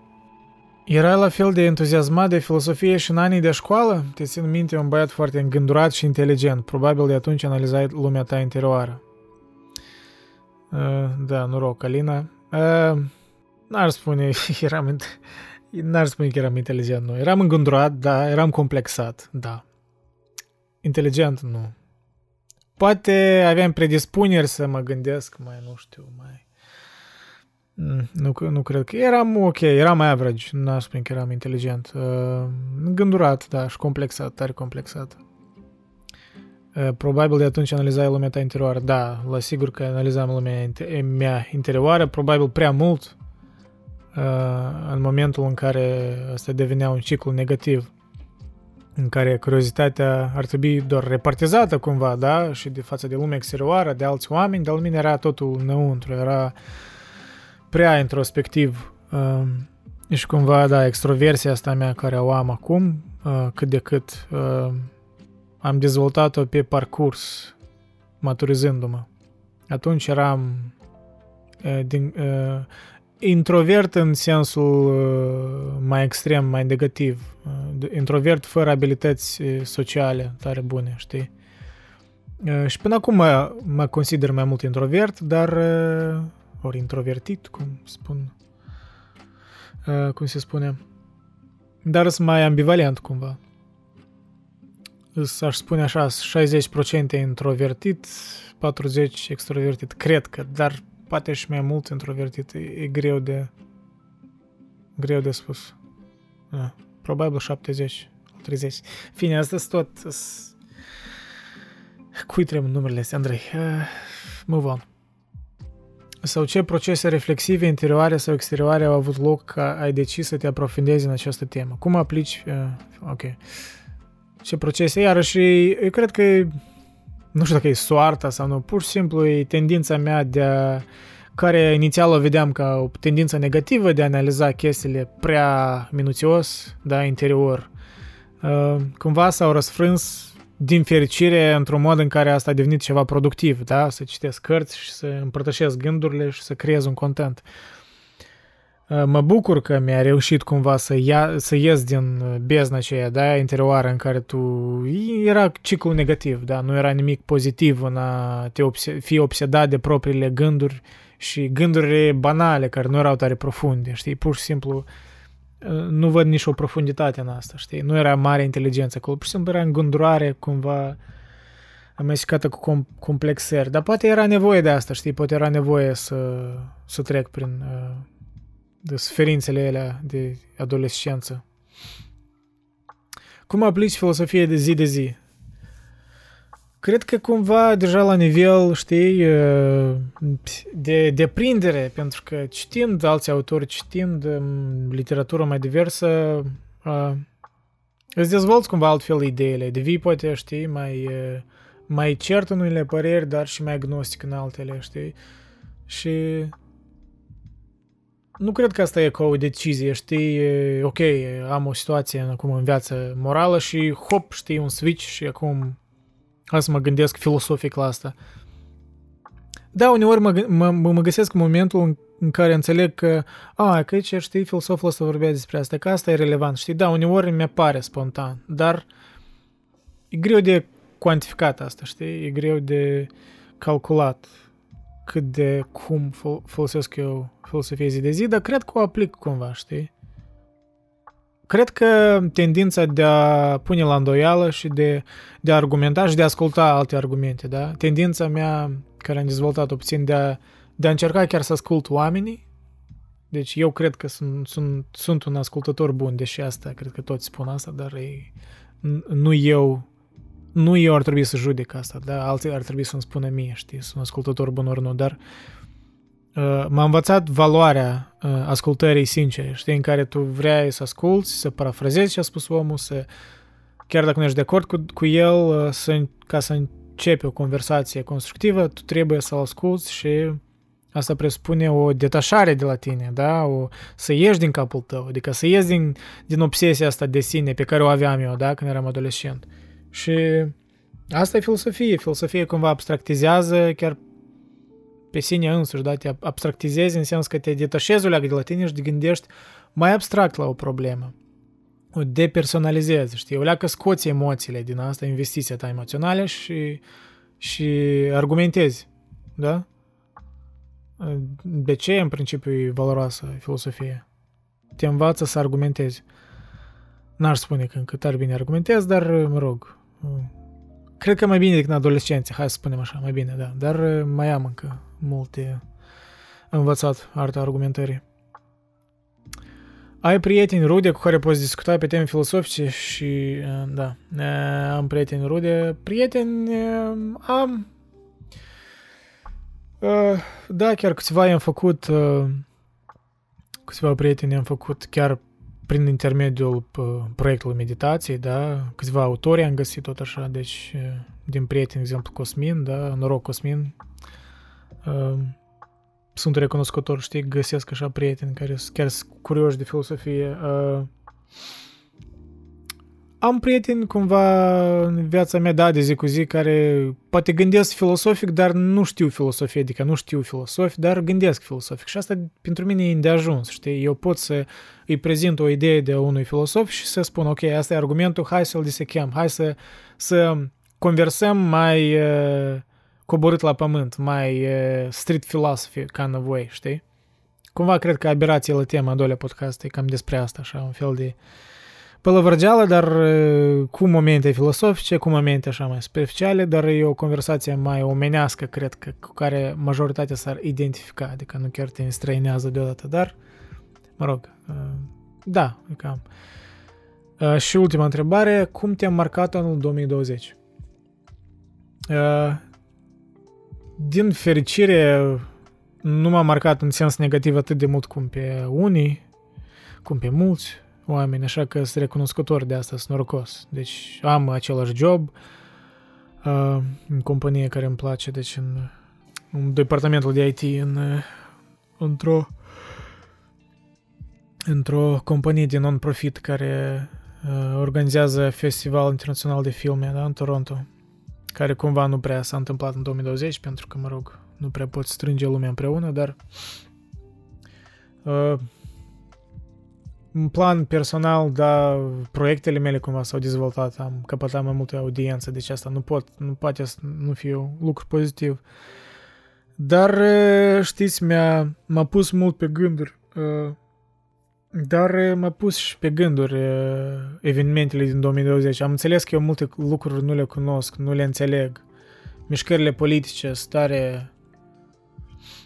Și am înțeles și importanța filosofiei mai mult în 2020. Am înțeles că e tare important să te înveți să analizezi argumentele politicienilor și să înțelegi și să te păzești de fanatism. Chiar și mine observam, da? Uneori deveneam măleacă chiar eu în unele aspecte mai fanatic.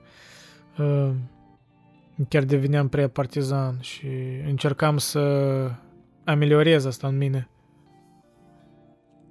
Și da, simțind sentimentul ăsta, înțeleg cât e de ușor să te duci în extreme, mai ales în timpuri de criză, când nu am vreo certitudine. Da, și cumva mi-a confirmat unele idei pe care le aveam despre omenire, da, mi-a confirmat ideea în genere despre viața, da, ideea asta chiar a lui Heraclit, că totul e în flux, da, filosofului presocratic, că totul e în schimbare în lume, da? Nimic nu e stabil.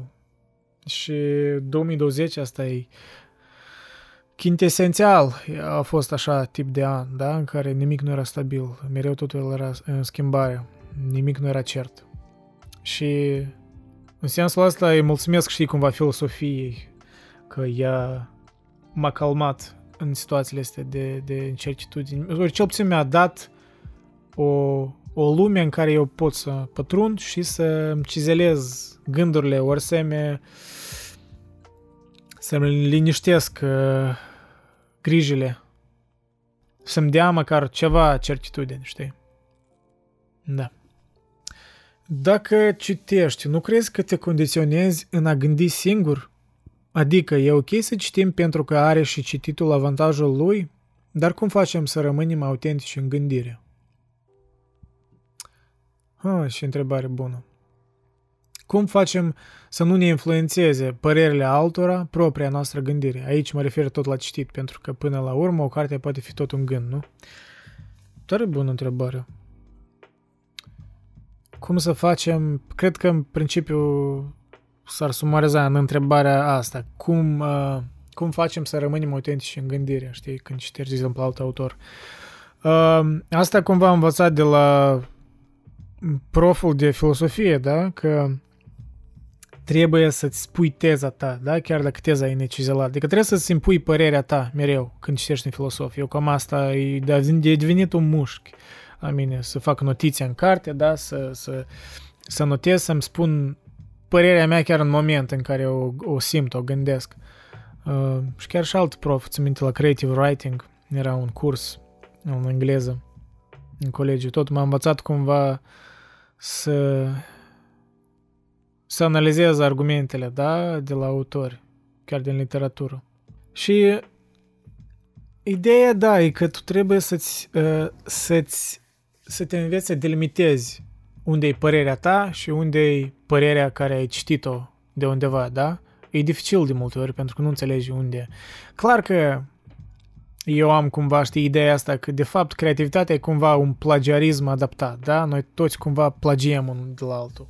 Ne inspirăm, mă rog, adică și readaptăm, chiar fără să conștientizăm, pentru că normal că toate ideile care eu le am, oricum sunt din cărți, sunt de la alți autori și cumva le-am dezvoltat. Și asta e cam toată filosofia. Sunt oameni care clădesc unul peste altul și se critică unul pe altul. Deci, deci nimeni nu pornește dintr-un vid.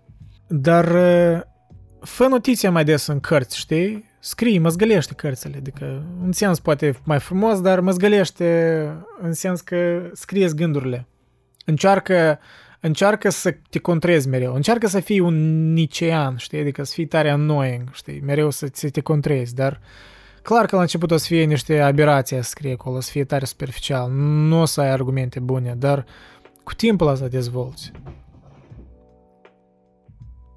Am o vecină nouă, e, e tare zgomotoasă, nu știu, nu știu ce face, dar în fine, sper că n-ați auzit tot uh, zgomotul. Da, încrederea în sine, în sens uh, intelectual, clar că ți apare mai mult, că, de exemplu, eu încă nu mă, nu mă simt tot tare încrezut în mine, pentru că n-am și destul. Dar uh, încrederea o, o clădești treptat, citind, uh, dar impunându-ți părerea. Asta e, fără asta tu n-ai, nu o să, nu o să știi care e părerea ta de fapt. Știi? O să recitești, o să spui că, că nici credea asta, ori Schopenhauer credea asta, dar, dar ce tu crezi despre ce ei credeau, știi? Tu nici, dacă nu îți scrii notițe elementar, măcar pentru tine, numai decât să postezi undeva, uh, tu n-a să înțelegi care sunt părerile tale. Tu pur și simplu n-a să le, n-a să le scoți din cap. Trebuie să scoți din cap, știi? Trebuie să... De, de ce, știi, mulți spun că jurnalul e terapeutic, da? Să scrii, să scrii gândurile tale pe foaie. Uh, Cred că este ceva în asta. Da, eu poate eu nu chiar scriu jurnal în sensul clasic în care să scriu gândurile mele, eu cumva... Dar oricum mă exprim, știi, prin alte metode și exprimându-mă, eu înțeleg care era, care era de exemplu, gândul, gândul meu câteva luni în urmă, da? care era părerea mea atunci, un an în urmă, uh, uitându-mă la ce am postat mai înainte, știi? Fără să fac asta, eu nu știu dacă eram să mă cunosc atât de bine. Nu cred.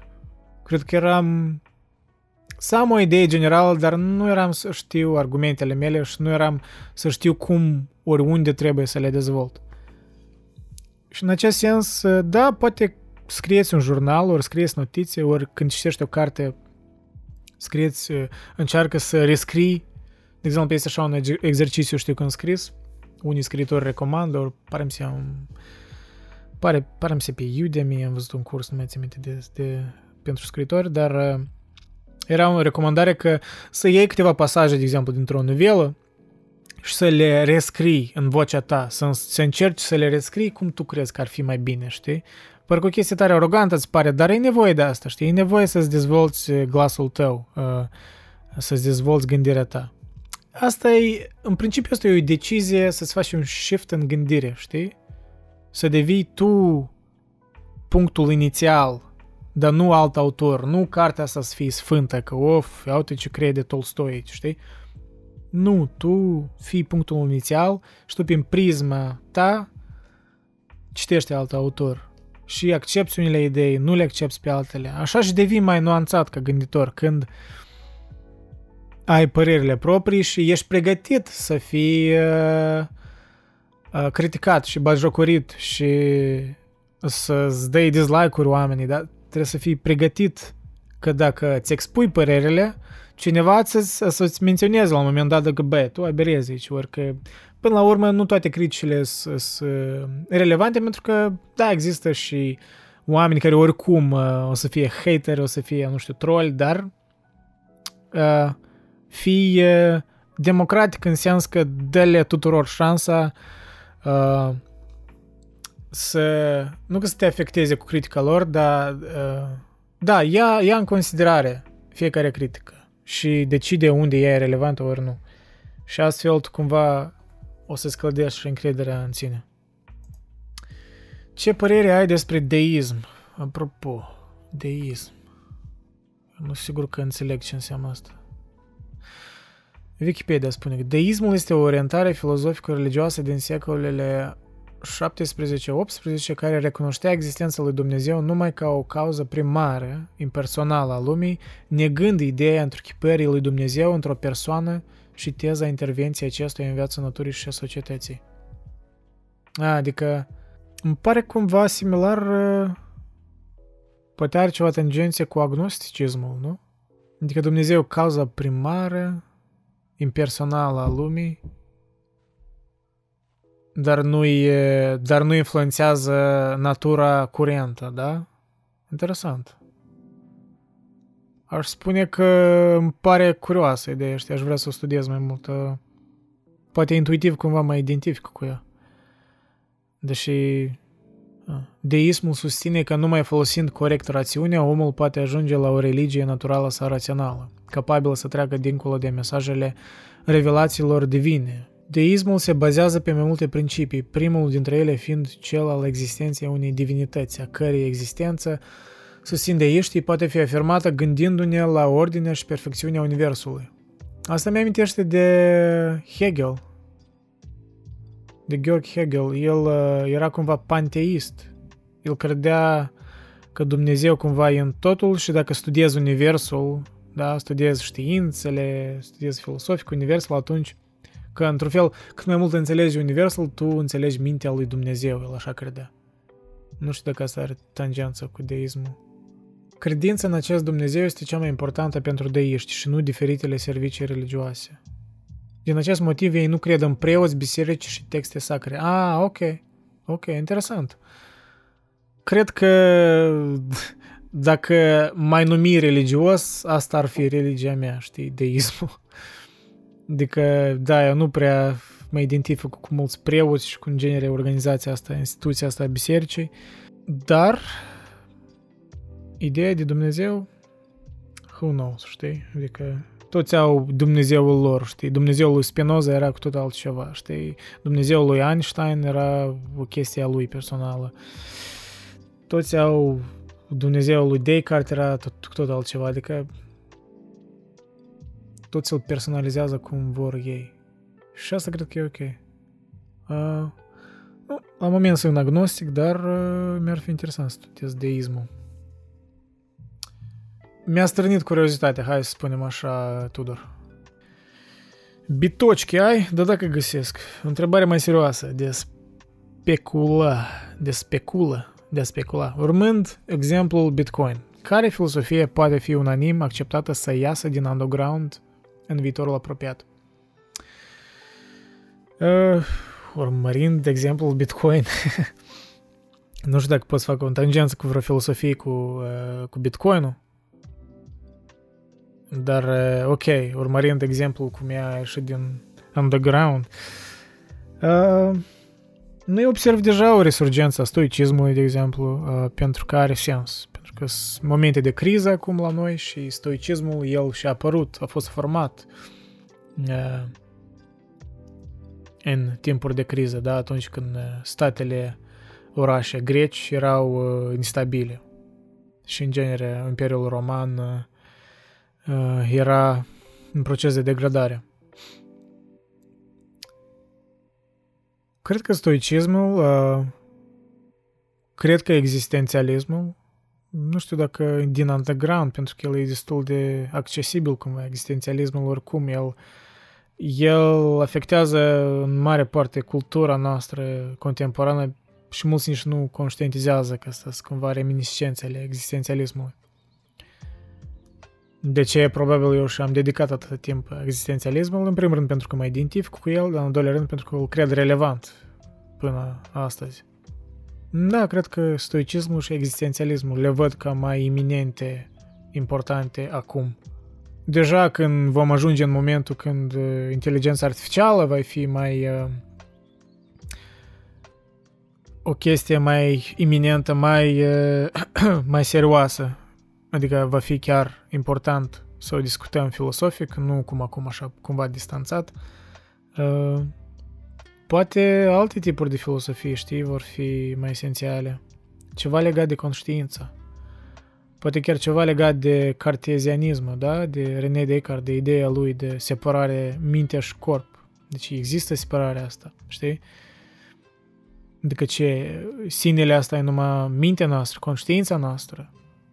Atunci, dar un AI ar fi o ființă ca și noi, știi? Adică, da, cred că ceva legat de conștiință, filosofiile care anume se axează pe, pe originea conștiinței. Probabil o simbioză între filosofie și neuroștiință, da? Neurologie.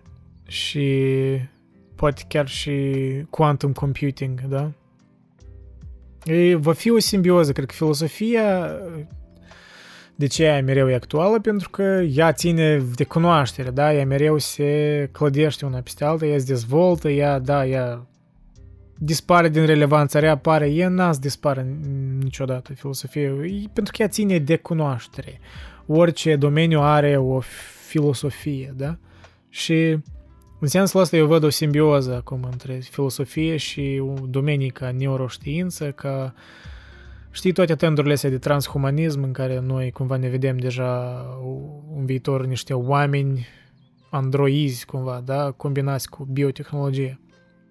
Așa că vor fi filosofii care vor discuta etica, implicările etice, morale la asta, da? Cumva utilitarismul, de fapt, da, tot cumva e actual cu tema AI-ului, da, cum noi să-l construim, inteligența artificială. Pe termeni deontologiști, da, ca etica kantiană sau pe termeni utilitariști mai mult, etica lui Bentham, lui Mill, da. Depinde încotro ne vom îndrepta ca trend uh, global. Dar eu văd ceva legat de biotehnologii și conștiință. Te urmăresc de la câteva sute de abonați. Felicitări și mulțumim pentru conținutul de calitate atât de rar în limba română. Te planui... Ce planuiești să citești în viitor? Uh, mulțumesc de, de, de apreciere și mulțumesc că ești de la început, că da, vă sunteți câțiva hardcore uh, fani care m-ați urmărit când aveam doar, nu știu, vreo 100 de urmăritori, adică asta e, apreciez asta, asta e means a lot. Uh, of, multe plănesc să citesc, dar uh, așa ca o serie, mă rog, vreau să termin uh, seria cu Homo Agresivus, să termin, nici n-am ajuns la jumătate, dar uh, după ce o voi termina, voi citi mai intens uh, niște cărți despre psihologia maselor uh, din diferite domenii, pentru că vreau să fac o serie ori de podcasturi, ori de video ori despre psihologia maselor. Dar asta cred că peste vreo un an, realistic. Uh, după asta am vrut să, să-i citesc pe grecii antici mult mai intens și mai detaliat, pentru că vreau să pregătesc o serie tare mare și probabil cea mai mare serie din podcast va fi. Dar asta eu cred că realistic peste vreo 2 ani dacă să o fac ca lumea. Deși eu voi face niște articole în seria asta Filosofie Succintă care o am pe website, voi, foarte, voi face niște articole, voi scrie niște articole mai scurte, dar detaliat, în sens de podcast, mai trebuie timp, mai trebuie să citesc mult. Am aici un raft întreg cu greci și un raft întreg cu psihologia maselor. Cam este două direcții în care în care mă voi îndrepta în următorii doi ani, probabil. Cum să fac eu cunoștință cu Dumitru? Te referi, cred că, la Erhan, da? La Dumitru. Eh. Cu dânsul fac podcast vibrații la temă, așa că ori contactează-l acolo, ori ți-am dat Facebook-ul lui, scrie, de ce nu? Dar el nu e activ pe social media, dar oricum. Good luck. De unde ești? Din Chișinău, Moldova. Câți ani ai? 27, acum și o să am 28. Când ți-ai găsit pasiunea pentru citit, beletristică ai citit? Când ne-am găsit pasiunea, cred că am menționat deja, realistic la vreo 19 ani. Deci până atunci, dacă am citit acolo vreo carte de-a lui Sergei Lukianenko, sci-fi rusesc, ori nu mai țin minte ce am citit, dar vreo novelă, două, trei în cruce și nu clar că ce, ce îmi dădeau la școală, dar la școală cumva, știi, nu era nu eram la profil uman, ironic chiar dacă îmi plăcea mai multe obiectele umane, dar eram la profil real și am învățat prea multă matematică superioară care de-abia, de-abia am trecut-o, deci era tare dificil pentru mine.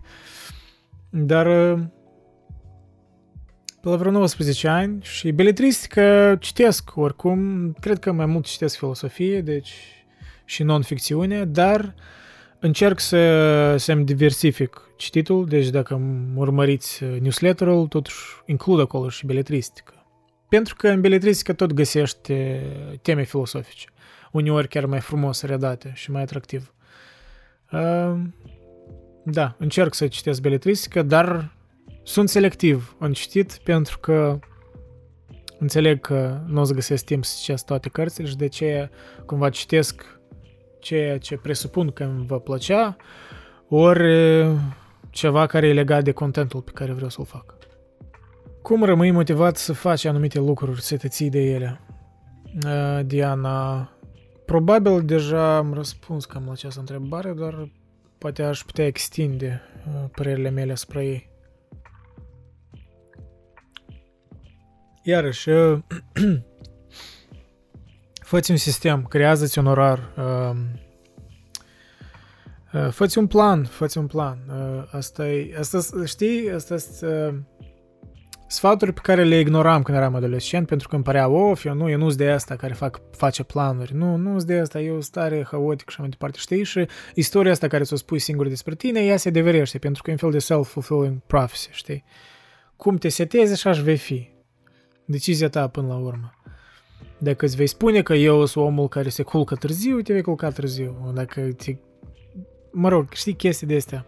Clar că, știi, motivația cumva apare, chiar dacă iar am spus că motivația e supraapreciată, nu pe ea trebuie să fie bazată nu, trebuie, nu pe ea trebuie să fie bazate valorile și acțiunile tale, dar motivația totuși apare când tu ți-ai ales ceva al tău, da? Tu când faci ceea ce vrei să faci, când ai un scop, un ideal spre care tinzi, atunci tu, uh, știi, vei avea o pricină din care tu te, tre- te trezești în următoarea dimineață. Adică scopurile, idealurile, ele, tu ai nevoie de ele, da? Ele cumva sunt generale, dar, dincolo de scopuri și idealuri, tu trebuie să te organizezi la nivel pragmatic, da? Să-ți faci cât de cât un orar, poate nu oră pe oră în fiecare zi, dar măcar săptămânal, știi? Să, să ai idee ce, ce tu faci mâine, știi? Ce, ce, ce o să citești, nu știu, la ce o să te gândești, ori cât timp vei dedica după lucru la anumite chestii pe care vrei să le dezvolți în tine. Și evident ele trebuie să se conecteze cu ceea ce tu crezi, cu valorile tale, care le-ai dezvoltat singur, singură. Că nu, ele nu pot fi bazate pe presiunea externă, pe ce îți spun părinții, ce îți spune societatea să faci, pentru că asta poate acționa cumva, dar poate fi util dacă ești cu totul pierdută și nu știi ce crezi. Dar asta doar pe termen scurt. Pe termen lung uh, vei fi nevoită să uh, poate să treci, să treci pe niște momente neplăcute uh, să suferi, dar ele sunt necesare ca să îți înțelegi sinele tău și să, să înțelegi unde tu te identifici cu ceva și unde de fapt asta a fost o povară a societății, ori niște păreri externe care ți s-au fost impuse încă din copilărie, știi?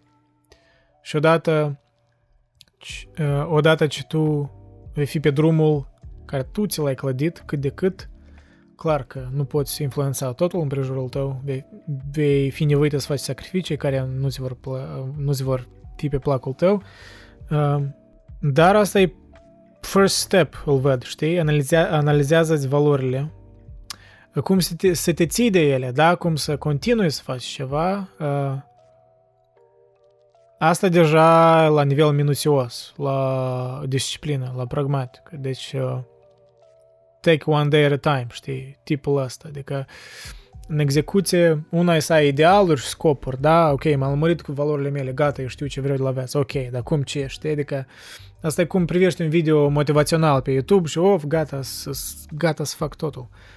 Dar după ce privești video, tu trebuie să începi cu încetul să acționezi, dar nu poți să, să primești totul de gata, da? Viața nu lucrează așa. Înseamnă că trebuie să ai răbdare, înseamnă că trebuie să te disciplinezi, înseamnă că emoțiile, de fapt, uneori te încurcă, uneori, ele, da, ele trebuie să le asculți, dar uneori sunt un impediment. Tu nu, nu-ți poți baza rutina zilnică și planul tău cât de cât săptămânal, lunar, anual pe emoții. Nu. Și scrie. Deci scrieți gândurile pe foaie, în telefon, nu știu, notițe, scrieți gândurile când plănuiești ceva, ori scoateți gândurile astea din cap, pentru că dacă nu le scoți din cap, atunci tu iarăși nu știi ce crezi și vei rămâne pierdută. Ei, și vei rămâne demotivată, ori vei credea că n-ai motivație, când de fapt tu pur și simplu nu te-ai organizat. Uh, elementar, n-ai scris notiția, nu ți-ai făcut un plan, uh, nu ți-ai analizat valorile. Aș fi curioasă către ce tip de filosofie ești orientat. Am observat că îți plac în egală măsură atât filosofii existențialiști cât și vechi, vechii greci. Uh, mulțumesc în avans pentru tot ceea ce faci. Mulțumesc, Gabriela. Tu cam ai enumerat filosofiile cu care, ori cel puțin direcțiile generale cu care mă identific, da? E cumva gândirea mea poate fi sumarizată într-o simbioză între existențialism și uh, grecii antici. Probabil ăștia sunt două ramuri majore fără de care eu nu aș fi ceea ce sunt acum, adică știi, adică în sens filosofic. Adică ideile mele n-ar rezista fără aceste două curente. Uh, școala scepticismului, da, uh, care, mă rog, poți găsești tangențe și în timpurile mai moderne, ori medievale, ca Montaigne, ori moderne, ca cât de cât Kant, deși încă nu am studiat destul, Descartes. Și existențialiști, cel mai alături, cred că mă simt de existențialiști, cumva mă identific cu viziunea lor și filosofii și scriitorii principali care m-au, influ- m-au influențat, totuși sunt existențialiști, mai mult sau mai puțin. Dar ca un, un, un elev de filosofie, da, mă rog, self-studying, da, adică nu mă învață nimeni, dar învăț singur, ca un student veșnic, oricum mă voi aprofunda în fiecare filosofie și voi, la urmă, voi selecta cumva care. Da, la momentul ăștia dar încă stare verde, mai am de studiat mult. Mai ales pe filosofie ăștia mai analitici, da? Că Wittgenstein, același Kant. Uh, de când a început pasiunea ta pentru citit și cum te motivezi atunci când trebuie să citești ceva, dar nu ai dispoziția necesară? Nu, asta cred că cumva deja ne vorbit despre asta, dar uh, da, tot, uh, de fapt, aș putea mai nuanțat să vorbesc despre anume dispoziție tre- pur și simplu știi să accepti. E că asta am înțeles. Eu uneori doar mă duceam prea mult în extreme de disciplină când încercam să mă disciplinez și mă frustram prea mult că, of, cum nu mi reușește aici să... Dacă mi-am pus în gând, e că iar, iar am procrastinat. Și trebuie să fii mai... Uh, uneori sunt momente când trebuie să fii mai blând cu tine însuți, da? Să spui că e ok, băi, n-ai dispoziție, it's ok. Azi înseamnă că tu n-ați să citești nimic, n-ați să scrii nimic. Accept asta, știi? Și trebuie să ai uh, cu tine însuți așa o relație de parcă tu ai fi prietenul tău cel mai bun, știi? Uh, e ca cum tu ai fi cu prietenul tău cel mai bun, da? Uh, o prietenie sinceră. Tu ai fi direct cu el, ar fi, ai fi onest, i-ai spune adevăruri neplăcute uneori, dar de care el are nevoie ca să se dezvolte, da? Dar în același timp ar fi înțelegător atunci când, băi, prietenul cela trece printr-o situație mai grea, nu-i nevoie să-l disciplinezi acum, să-i spui, să-i, să-i ții morală, știi? Uh, în sensul ăsta, că gândește în așa aspect. Să te porți cu tine însuți de parcă ai fi cel mai bun prieten al tău. Că de multe ori noi ne purtăm cu noi tare dur, exagerat de dur, știi? Suntem, uh, vorbesc din experiența personală, știi? E, disprețul ăsta față de sine, față de părerile proprii, știi? Ironia asta exagerată, sarcasmul ăsta, el trebuie moderat, știi? Trebuie moderație. Și să nu te duci în extremă. Tu ai nevoie de time off, da? Tu, nu tot, iarăși, cum și Valeriu Gergel spunea, da? În Rota Plăcerilor, în cartea lui. Când îi cita pe stoici, pe, pe Montaigne, chiar spunând că, uite, există așa ceva ca prea mult citit, da? Prea mult, prea mult gândit. Uneori, pur și simplu, ai nevoie de o pauză. Și it's ok. Nu trebuie să te mustrezi la, în extremă. Clar că dacă asta nu devine o tendință care te împiedică să-ți obții scopurile. În măsură. Dar e ok. Când ai dispoziție, nu citi, nu, nu te impune. Impunerea asta nu prea lucrează. Dacă băieți și fete, eu cred că să fac o pauză mică. Și ne revedem după o pauză. Mai, mai faceți-vă un ceai, poate o cafea, ceva. Eu o să revin într-un minut.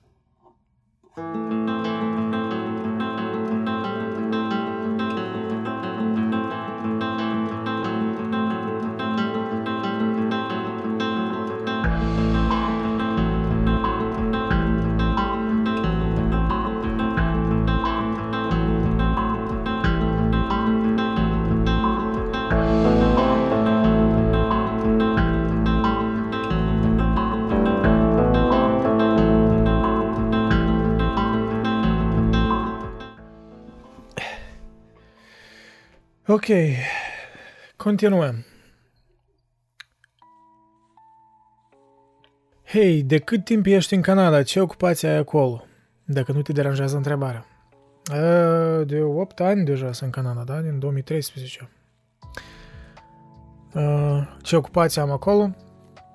Sens profesional, specialist de IT, mai mult pe administrare de rețele și tech support într-o companie de Festival Internațional de Filme din Toronto, TIFF se numește. E destul de popular, adică it's a big deal, used to be at least, știi, înainte de COVID. Veneau actori și așa mai departe din Hollywood și, mă rog, hype. Dar hype-ul cam a scăzut. Am impresia că ești profesor sau asistent universitar ceva. Nu, nu sunt niciunul. Te gândești să revii în țară, Moldova, România, sau te vezi îmbătrânind în afara țării? Mulțumesc pentru tot ce faci, salutări și lui Nele și lui Dima. Da, cred că ne-ai văzut la aberație la temă, episoadele cu Nele și Dima. Cu Dima, toate episoadele cu Dima, că o să eu și Dima, co-hosts. Uh, mă văd îmbătrânind în afara țării, tare trist episodul, mă văd îmbătrânind tare fatalist. Par, parcă ești... Parcă Cioran a spus-o, dar nu tu. Realmente te vezi îmbătrânind în afară țării. Nu chiar așa. Liviu Bogdan, apropo, el tare, tare fain uh, face impersonalele lui Cioran. Realmente cum Cioran se avea vorba asta, nu prea N-avea, cum se numește asta? Stuttering, da? Pe engleză. Da, noroc, uh, Bogdan. Apropo, cred că unicul, unica persoană, e, nu chiar unica, dar cam uh, unicul content românesc, ok, nu, mincинesc. Am vrut să spun că unicul content românesc care îl urmăresc, dar mai sunt, dar uh, în ceva similar cu mine, doar eu, doar pe el cumva îl urmăresc, pentru că alții nici nu prea există, dacă ce să spun, adică există booktuber, dar o leagă e diferit. Ori uh, elevi de la universități de litere, da? Care tot e fain. Mm, cine este? Este fetișcana aia de la 4 fără 15. Iar și reclamă, free reclamă, dar eu cred că are reclam destul. Ea face tare fain, îmi place de fapt cum editează, tare fain editează. Dar ea cumva e booktuber, nu e chiar în sens așa mai filosofic. Dacă Bogdan face ceva similar. Dar în fine, cumva am ieșit din temă. Mă văd îmbătrânind în afara țării. E ca e o întrebare dificilă, încă nu știu. Nu știu, n-am... Mă gândesc la asta des dacă mă văd la moment nu mă văd să mă reîntorc în Moldova. Nu, nu în starea în care e țara aceea. Obiectiv vorbind, nu cred că mă voi reîntoarce pe totdeauna, deci pur și simplu mă voi vizita. Cred că, cred că să, să, să pun acum uh, un pariu, cred că aș pune pariu că aș îmbătrâni în afară țării, da. Ce muzică asculti? Opa! nu, pe lângă muzică clasică, clar, că era prima întrebare, pare mi se. Uh, știi, cumva, gustul meu, cred că la originea arborelui care s-a diversificat cu timpul și cumva a devenit tare democratic în stiluri, e totuși rockul, da? Rockul. Și din rock pornește, deci la classic rock, la Led Zeppelin, ACDC, rockul din uh, anii 90. Deci cumva de la ei mi-am creat, ne-am cizelat gusturile, dar la moment ascult ce se spune, e greu să spun ce stiluri, pentru că sunt tare diversificate, da? Pot să ascult Massive Attack, un fel de electro, rock, electronică, pot să ascult Archive, uh, bandul ăla francez, pot să ascult Queens of the Stone Age, pot să ascult Foo Fighters, uh, cândva eram nebun după Red Hot Chili Peppers, de fapt e cam prima trupă de rock care o ascultasem, dar acum nu prea. Mm, la moment ascult, de exemplu, Nicholas Jar, da, ori Har, uh, fel de electronică de asta ambient.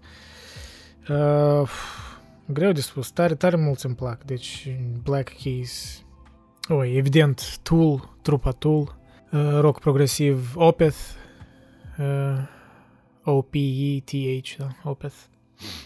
Un fel de metal, dar e mai mult rock progresiv cântă uh, recent. Gusturile mele sunt tare variate, da? Pot să ascult și Maria Tanase, adică, I don't know, e, depinde de mood. Uh, nu, n-am, n-am, știi, uh, granițele alea pe care le aveam în adolescență, că eu sunt de ăsta care ascultă numai rock, că tot, nu știu, tot popul e rău, ori tot rapul e rău, știi? Adică, dacă vă ascult ceva, din, de exemplu, din rap, din hip-hop, uh, Childish Gambino, da, tare simpatic, un gei omul ăla e și actor și cântăreț și nu mai, nu mai știu eu ce. Dar cred că tot și tot pornește din, da, post-rock-ul, mult timp mă, mă îndrăgosteam de post-rock. Mai ales în timpurile așa mai melancolice. Mono, uh, trupa aia japoneză de post-rock. Uh, 65 Days of Static, da? Altă trupă de post-rock din uh, Marea Britanie. Am că cum să sap, cred că trebuie să mă uit în Spotify-ul meu ce mai ascult eu mult timp, dar uh, sunt tare multe influențe, e tare amestecat la mine uh, librăria. Îți plac manelele? uh, sincer, nu, dar ironic, da, adică ironic să le ascult, știi? De fapt, este un, uh, un puște făcut un fel de subgenre uh, techno, techno manele. Dacă scris pe YouTube, uh, techno manele, o să găsiți un fel de remixuri de manele uh, tare fascinante, fel de techno, techno remix, fel de drum and bass manele. E, astea pot să le ascult așa, dar totuși ironic, adică Mă rog, eu înțeleg tare bine, de exemplu, la, un, la o petrecere, la o nuntă, nu o să asculti Beethoven, nu o să asculti muzică clasică. Îți trebuie ceva așa mai superficial, mai dansator, da? Poate chiar și manele, deși manelele mi-ar roade o cu urechile, dar depinde cât am băut. Dacă am băut destul, dacă destul vin am băut, eu cred că și manelele ar merge, știi?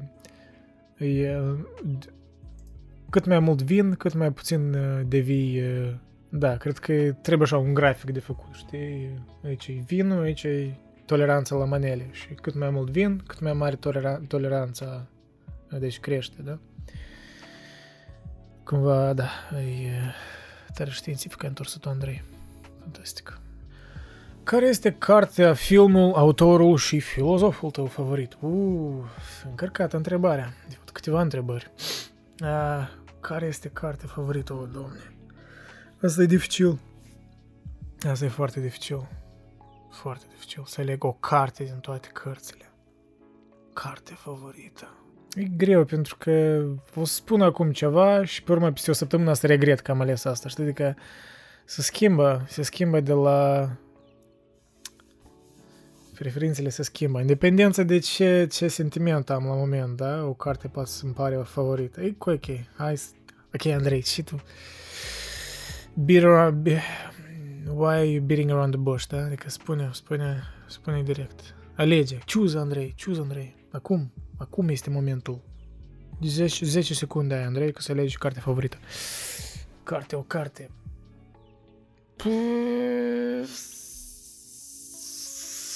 Gânduri către sine însuși de Marcus Aurelius, probabil.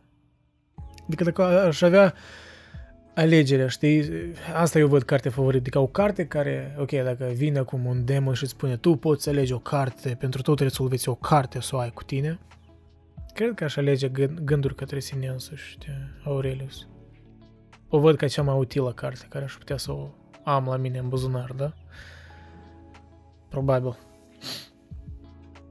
Autorul favorit? Mm, cred că la momentul e Albert Camus, da?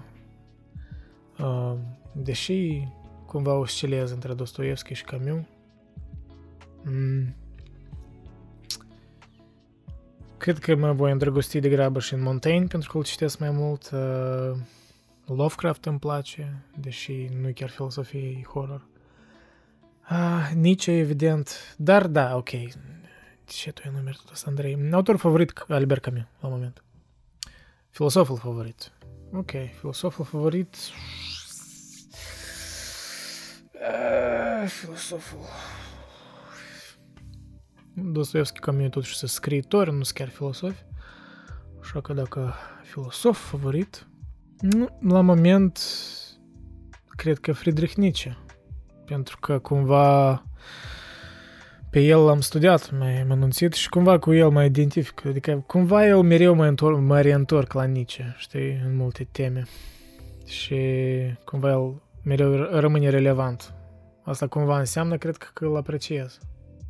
Așa că cred că filosoful favorit e Friedrich Nietzsche la moment. Dar asta poate să schimbe peste un an, peste jumătate de an, cine știe. Bogdan, eu vreau să spun un simplu felicitări. Mulțumesc, Bogdan, și mă bucur să fiu aici de pe la începuturi. Da, că ți minte că era încă de la început. Deși am ajuns să fac filozofie și la școală, tot tu ai rămas principalul meu profesor când vine vorba de acest domeniu. Asta îmi pare... Uh, da, mulțumesc de compliment, dar îmi pare amuzant, eu nici pe departe nu sunt profesor. Uh, încă mai ascult podcastul cu bătrânul Kant, nu pentru că nu aș ști cu ce s-a ocupat, ci pentru că a explicat imperativul categoric atât de frumos și chiar atrăgător și e chiar distractiv că uh, să-l înveți cu accentul tău moldovenesc și cu acele mici glumițe. Da. Da, numai că mă frustrează că pe, pe parcursul episodului uh, uh, am numit imperativul categoric, am cumva l-am feminizat, nu știu de ce, imperativă categorică, dar pe de parte, dar de ce nu imperativă categorică, știi? Dar da, cumva, cumva ar trebui de corectat asta, dar, mă rog, este ce este. I was ahead of the, uh, I was ahead of the curve, știi, eram înaintea trendurilor, că mă trendul să feminizeze toate substantivele, așa că eu cumva am feminizat încă de atunci, din 2018-19. Să știi că încă mai ascult podcasturile vechi, mă liniștesc de multe ori și pe lângă asta îmi reîmprospătează informațiile și să mai zic că îți urez mult succes în continuare. Da, mersi, Bogdan. Mersi. Felicitări, Andrei, în primul rând. Mă bucură faptul că video eseurile tale ajung la cât mai mulți dintre noi. Întrebarea mea. Specia, specia umană este la începuturile ei în ceea ce o definește ca specie inteligentă sau la apogeu? Ținând cont aici de impactul ierei digitale și al studiilor făcute la nivel de IQ în timp și în prezent, suntem în cădere liberă în prezent în ceea ce privește întrebarea mea sau pe linia, linia de plutire.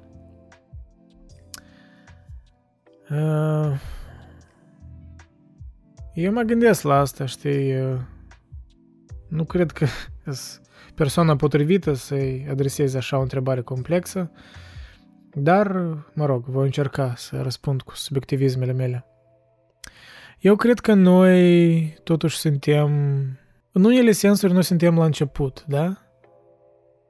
Deci noi nu doar de vreo 200 de ani ne-am industrializat și am ieșit din uh, sărăcia cea pe care, mă rog, majoritatea oamenilor, oamenilor în trecut erau săraci, da? Erau numai câțiva monarhi. Uh, și cumva am democratizat uh, informația, mă rog, studiile, deci cumva noi acum mai mulți avem oportunități să ne um, dezvoltăm intelectual și mai departe. Și în acest sens noi cumva doar suntem la începutul, da? Uh, doar în primele secole în care noi chiar începem în masă să ne educăm, dar în același timp se văd niște limite. Noi, noi cumva am atins un uh, apogeu în sens de limite. Noi am aflat limitele gândirii noastre, eu, eu cred. Pentru că acum, cum e uh, tot actual să vorbești despre inteligență artificială, noi înțelegem că noi deja o să devenim niște surogate, noi să devenim niște surogate la inteligență mai avansată ca noi, da? Și asta e destul de evident. Și cumva asta ce înseamnă? Am înțeles că noi, da, noi am conștientizat limitele inteligenței noastre. Și e bizar, parcă e un, un nu paradox, dar răspunsul e mai complex. Deci nici nu, dar nici da. Știi? Adică noi suntem la începuturi în unele domenii, în sens că noi doar acum înțelegem să cumva în masă, da, suntem capabili să ne educăm, dar în același timp și, mă rog, și propaganda există mai multă din cauza abundenței de informație. Dar în sens pur inteligență, eu cred că noi deja atingem, atingem limitele, dar asta e doar un platou pe care noi probabil o să trecem de el. Cumva eu cred că inteligența artificială și felul în care noi o să o dezvoltăm și felul în care ea să ne afecteze societatea noastră, care nici nu știu cum o să ne afecteze pentru că e o chestie tare complexă, multidimensională, care are de-a face cu multe domenii, noi o să aflăm ceva mai mult despre inteligența noastră și cumva poate ne vom extinde limitele. Dar asta în sens la, de, de extreme, știi, în sens de cei mai inteligenți oameni, cumva, da? Dar în sens de masele de oameni, eu cred că noi atingem apogeul, ori cel puțin înțelegem că... Noi înțelegem că, de fapt, există o separare între inteligența individuală și inteligența maselor, da? Psihologia maselor. Și cred că asta e o realizare care cumva a fost uh, pornită mai mult odată cu psihanaliza și din secolul 20 și soci, uh, da, nașterea sociologiei și cumva, da, psihologiei de mase și noi înțelegem că noi chiar gândim altfel când suntem în grup, comparând cu, da, cu individul. Și, deci există diferite inteligențe, da? Nu există doar o inteligență. Și de ce e, e greu de răspuns doar cu, da, cu, într-un mod. În unele aspecte, da, cumva văd că am atins un apogeu, dar el e un apogeu temporar, ori iluzoriu, știi, e un platou pe care probabil o să trecem. În acest sens, cred că suntem mai mult în linia de plutire, cum spui, da, nu în cădere liberă. Vom fi în cădere liberă dacă vom tolera tot mai mult cenzura și vom începe a arde cărți ca în Fahrenheit 451, da? Dar eu cred că asta sunt distopii totuși. Sper că nu, nu o să ajungem în așa, în așa moment în care, știi... Sper să nu, că nu o să ajungem în momentul care l-am putea... Uh, care va fi similar ca analogie cu arderea bibliotecii din Alexandria, da? În care a ars o majoritate din, din documentele importante din, din, de atunci în istoria umană. Sper că nu vom avea un asemenea regres ce părere ai despre problema schimbării programei în ceea ce privește literatura predată în liceele din România? Consider că autorii români, indiferent de anul în care au activat, mai sunt relevanți pentru viața de astăzi a liceenilor și nu numai. Eu nu cred că problema e că noi învățăm prea mulți autori români. Eu cred că e tare nobil și corect să învățăm autorii autohtoni în primul rând, pentru că trebuie să ne cunoaștem istoria, da? Uh, nu cred că e problema în pe cine învățăm. Mai mult problema în cum învățăm, da? Problema e în aceea că noi idolatrizăm, da, că idolatrizarea asta lui Eminescu, în care politicienii vorbesc despre Eminescu, Eminescu, dar de fapt ei nu-l cunosc pe Eminescu, da? Nu, noi, noi de fapt nici nu-l studiem, da? Citim Luceafărul și citim câteva poezii și gata, l-am înțeles pe Eminescu. Eminescu e mult mai complex. Omul era mult mai complex, da? El cunoștea filosofie, îl citea pe Schopenhauer, deci noi nu învățăm laturile mai profunde ale unui om, noi privim superficial la personalitățile alea și cumva ne creăm și o antipatie față de ei de multe ori dacă nu avem uh, plăcerea să citim în adolescență, în școală, mai ales când suntem impuși să citim ceva și nu ne trezește interesul sincer. Pentru că, da, metoda e, e zubreală iarăși, e, ne nu citim, uh, nu ni se trezește. Clar că nu la toți le va place, da, să citească, e ok, nu, nu, asta nu e ocupație pentru toți, dar mă gândesc la mine, da, eu n-aveam, nu mi s-a trezit interesul să citesc, poate asta era vina mea, dar nu mi s-a trezit interesul să citesc uh, din curriculumul școlar, deci cumva singur am ajuns la momentul ăsta. Și nu știu, poate, iarăși, asta e mai mult responsabilitatea mea și circumstanțele mele, dar cred că experiența mea nu e atât de uh, rară, deci e destul de comună. Pentru că sistemul nu încurajează dezbateri și analize critice, da? Nu încurajează să-ți dezvolți uh, propriul uh, gând, cumva. La noi există o părere dacă asta e corectă, pentru că așa profilul a spus, ori că așa curriculumul spune, și dacă tu cumva vei fi un contrarian, păi se închide gura cumva, ori ți sugerează că n să primești o notă destul de bună pentru că nu-i părerea cu care e de acord profilul, știi că sunt excepții, de ele prea, prea puține ca să aibă efect asupra tendințelor. De ce problema nu e că noi învățăm uh, autorii români, problema e că cum noi învățăm. Nu e problema în pe cine, orice. Mai mult e problema e cum. Și e o temă complexă care nu sunt expert în educație, în sistemul de învățământ, ca să spun care sunt pașii concreți pe care i-aș vedea, dar intuitiv spun că e asta. Ar trebui cumva de, de recalibrat prioritățile. Prioritatea ar trebui ca să îl molipsești pe copil cu entuziasmul de a și crea propriile gânduri, de a gândi critic, de a, de a analiza un autor nu ca pe un uh, icoană, că Eminescu, Ion Crangă, știi, nu, ca pe un gânditor care era tot el om, care tot avea idei și proaste, care și-a dezvoltat gândurile citindu pe alți autori, creându-și propriile uh, idei și propriile creații. Și astfel noi am încurajat de fapt și copiii să devină și ei autori, da? să scrie și ei cărți. Există prea multă distanțare între material și uh, elev. Sună abstract, sună cumva poate vag, dar sper că ați înțeles ce am spus. Uh, eu am mai multe întrebări, dar e ok și dacă îi răspunde la una singură. Dacă ai putea să te întâlnești cu o persoană care a fi trăit în trecut, fie trăiește în prezent, la o discuție, cine ar fi persoana aceea? Uuu, întrebările astea îmi plac, dar uh, trebuie să mă gândesc un timp la ele, pentru că o singură persoană din toată istoria umană, uf, asta e... Hmm. O sune straniu, dar uh, aș călători în... Uh, dar aș chestia să călătoriile în timp, nu știi cum, cum s-ar răsfrânge ele, dar totuși eu cred că asta e caz extrem în care destul de clar că ar fi mai bine așa. Aș călători în Germania când Hitler era, când Hitler era tânăr, când încă avea entuziasm față de pictură și cam în momentul când l-a rejectat, da, când a fost acceptat în școala de pictură, să, să discut cu el, să încerc să-l înțeleg și să-l încurajez să mai încerce, să picteze.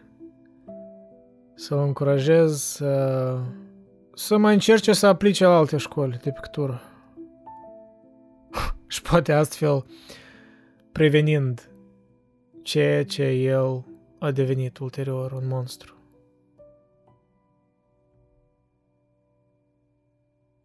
Cred că nu e cel mai original răspuns, dar am vrut să spun că, băi, Socrate, poate știi, mi-ar fi interesant să mă aflu în Atena atunci când filosofia era în apogeu și toate discuțiile alea aveau loc, dialogurile, dar nu simt că aș învăța tare mult.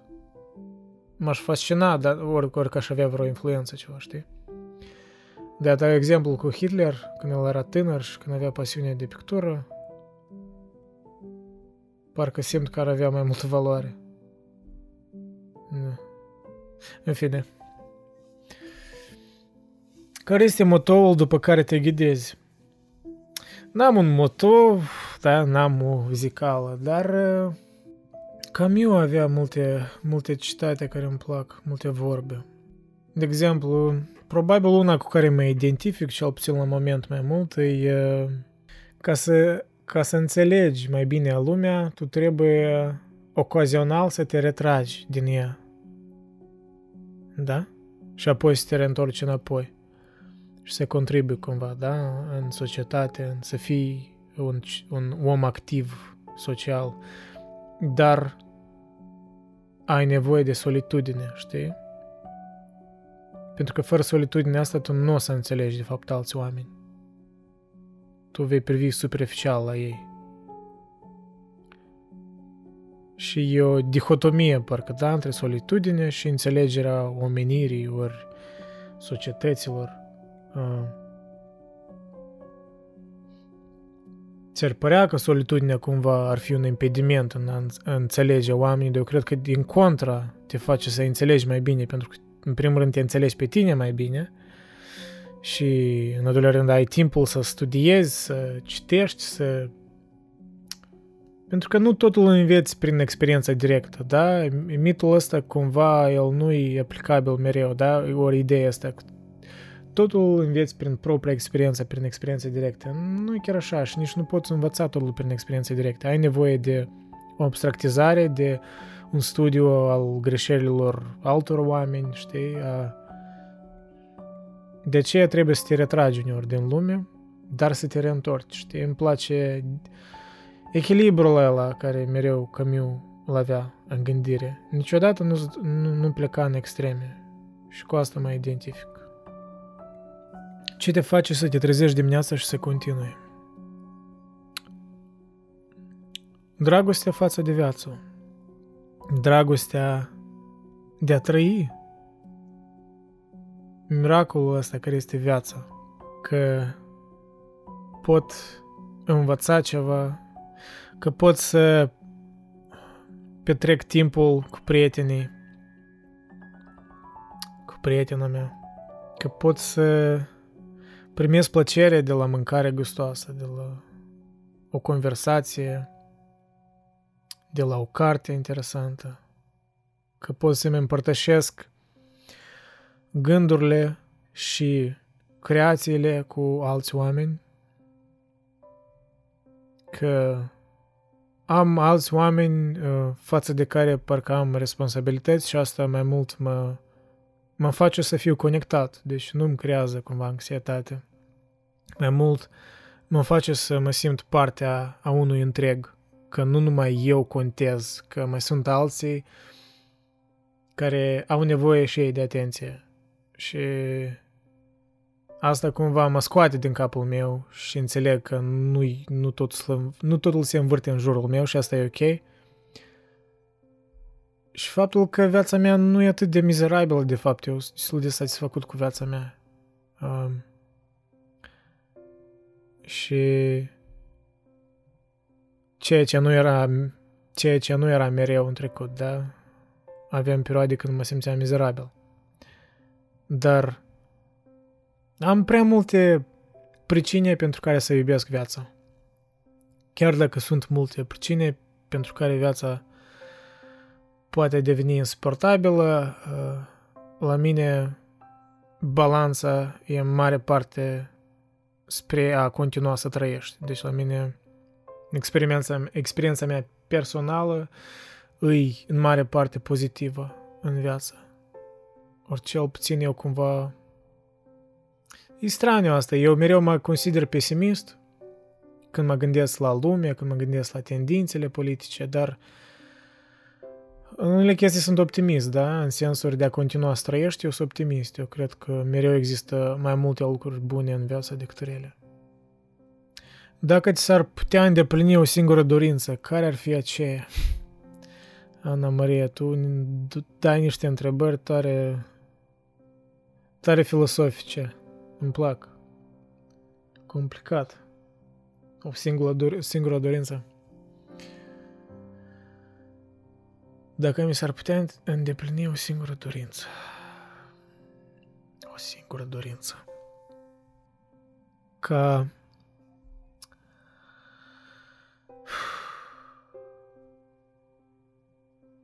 aș vrea ca ca copiii să nu fie maltratați. Ca niciun copil din lume să nu fie abuzat de părinți. În toate planurile. În plan de violență, în plan sexual, în plan abuz psihologic ca niciun copil să nu simtă acea tiranie și neputință pe care mulți o simt, știi? Pentru că copilul e cea mai vulnerabilă uh, ființă, pentru că el, într-adevăr, e aproape nimic nu depinde de el. Și el, într totul, depinde de părinți și de circumstanțe. Și foarte E o cruzime a sorții când copiii sunt distruși de mici și mai ales psihologic și fiind distruși, ei, ei continuă ciclul vicios. Deci dacă au fost bătuți, dacă au fost uh, abuzați de mici, ei vor crește și ei oameni abuzivi. Fiecare om abuziv care devine, care e adult abuziv, el a fost un copil care a fost abuzat în mare parte. Și cred că asta ar soluționa foarte multe probleme societății dacă părinții ar fi mai responsabili și dacă copiii n-ar fi n-ar fi tratați ca niște obiecte. Uh, e ca întrebare relevantă. Apropo, eu nu le-am ales cumva, mi-am pus o ordine random, dar e ca următoarea întrebare e cum te-a ajutat filosofia să-ți depășești traumele din copilărie? Îmi place că întrebarea cumva deja își asumă, tu deja ți asumi că eu am avut traume de copilărie. Interesant. Cumva parcă e un fatalism că fiecare copil are traume în copilărie, da? În oricare măsură cred că e adevărat, dar depinde, știi, ce să costă traumă. Unii, pur și simplu, au avut o da, copilării nu prea nete, dar n-aș spune că toți au fost traumați. Mm. Nu știu dacă am fost traumat. E greu de spus, știi, că chestia asta cine o judecă. Uneori tu treci peste niște complexe și dificultăți că tu așa le socoți partea normală din tine, că tu deja nu știi asta a fost o traumă pe care ai lecuit-o, ori asta e normal, știi, e greu e greu de, de spus, dar uh, aș spune peste ce greutăți am trecut, da? De exemplu, în copilărie eram exagerat de timid, exagerat de complexat, iarăși în capul meu eram, da? Mă gândeam prea mult la ce credeau alții despre mine. Eram prea mult uh, people pleaser. Îmi era foarte dificil să spun nu. Și filosofia și, în genere, gândirea filosofică, da? În primul rând m-am învățat că eu nu singur, că existau oameni care au simțit ceva similar în copilărie. Ori, existau alți oameni stranii ca mine, da, oricum. Nu, nu cred că sunt. Ok, nu sunt într-atât de strani, nu sunt oameni mai strani, dar oricum am stranietăți. Ori am avut cel puțin în copilărie. Și nu mai filosofie, dar literatura tot. Ehm, da, m-a făcut să mă simt mai puțin singur și m-a făcut să mă înțeleg uh, pe mine în sens psihologic, să înțeleg de unde unele, unele frustrări apar, să încetez de fapt să soluționez totul, da?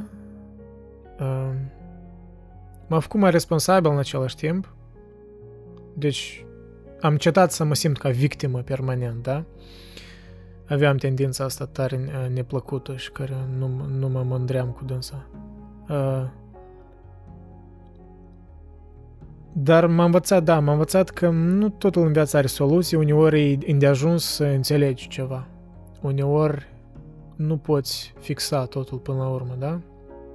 Poate în special mă refer la, chiar la Franz Kafka, eu cumva, nu într totul, dar mă identific o leacă cu el, cel puțin cum el era în copilărie.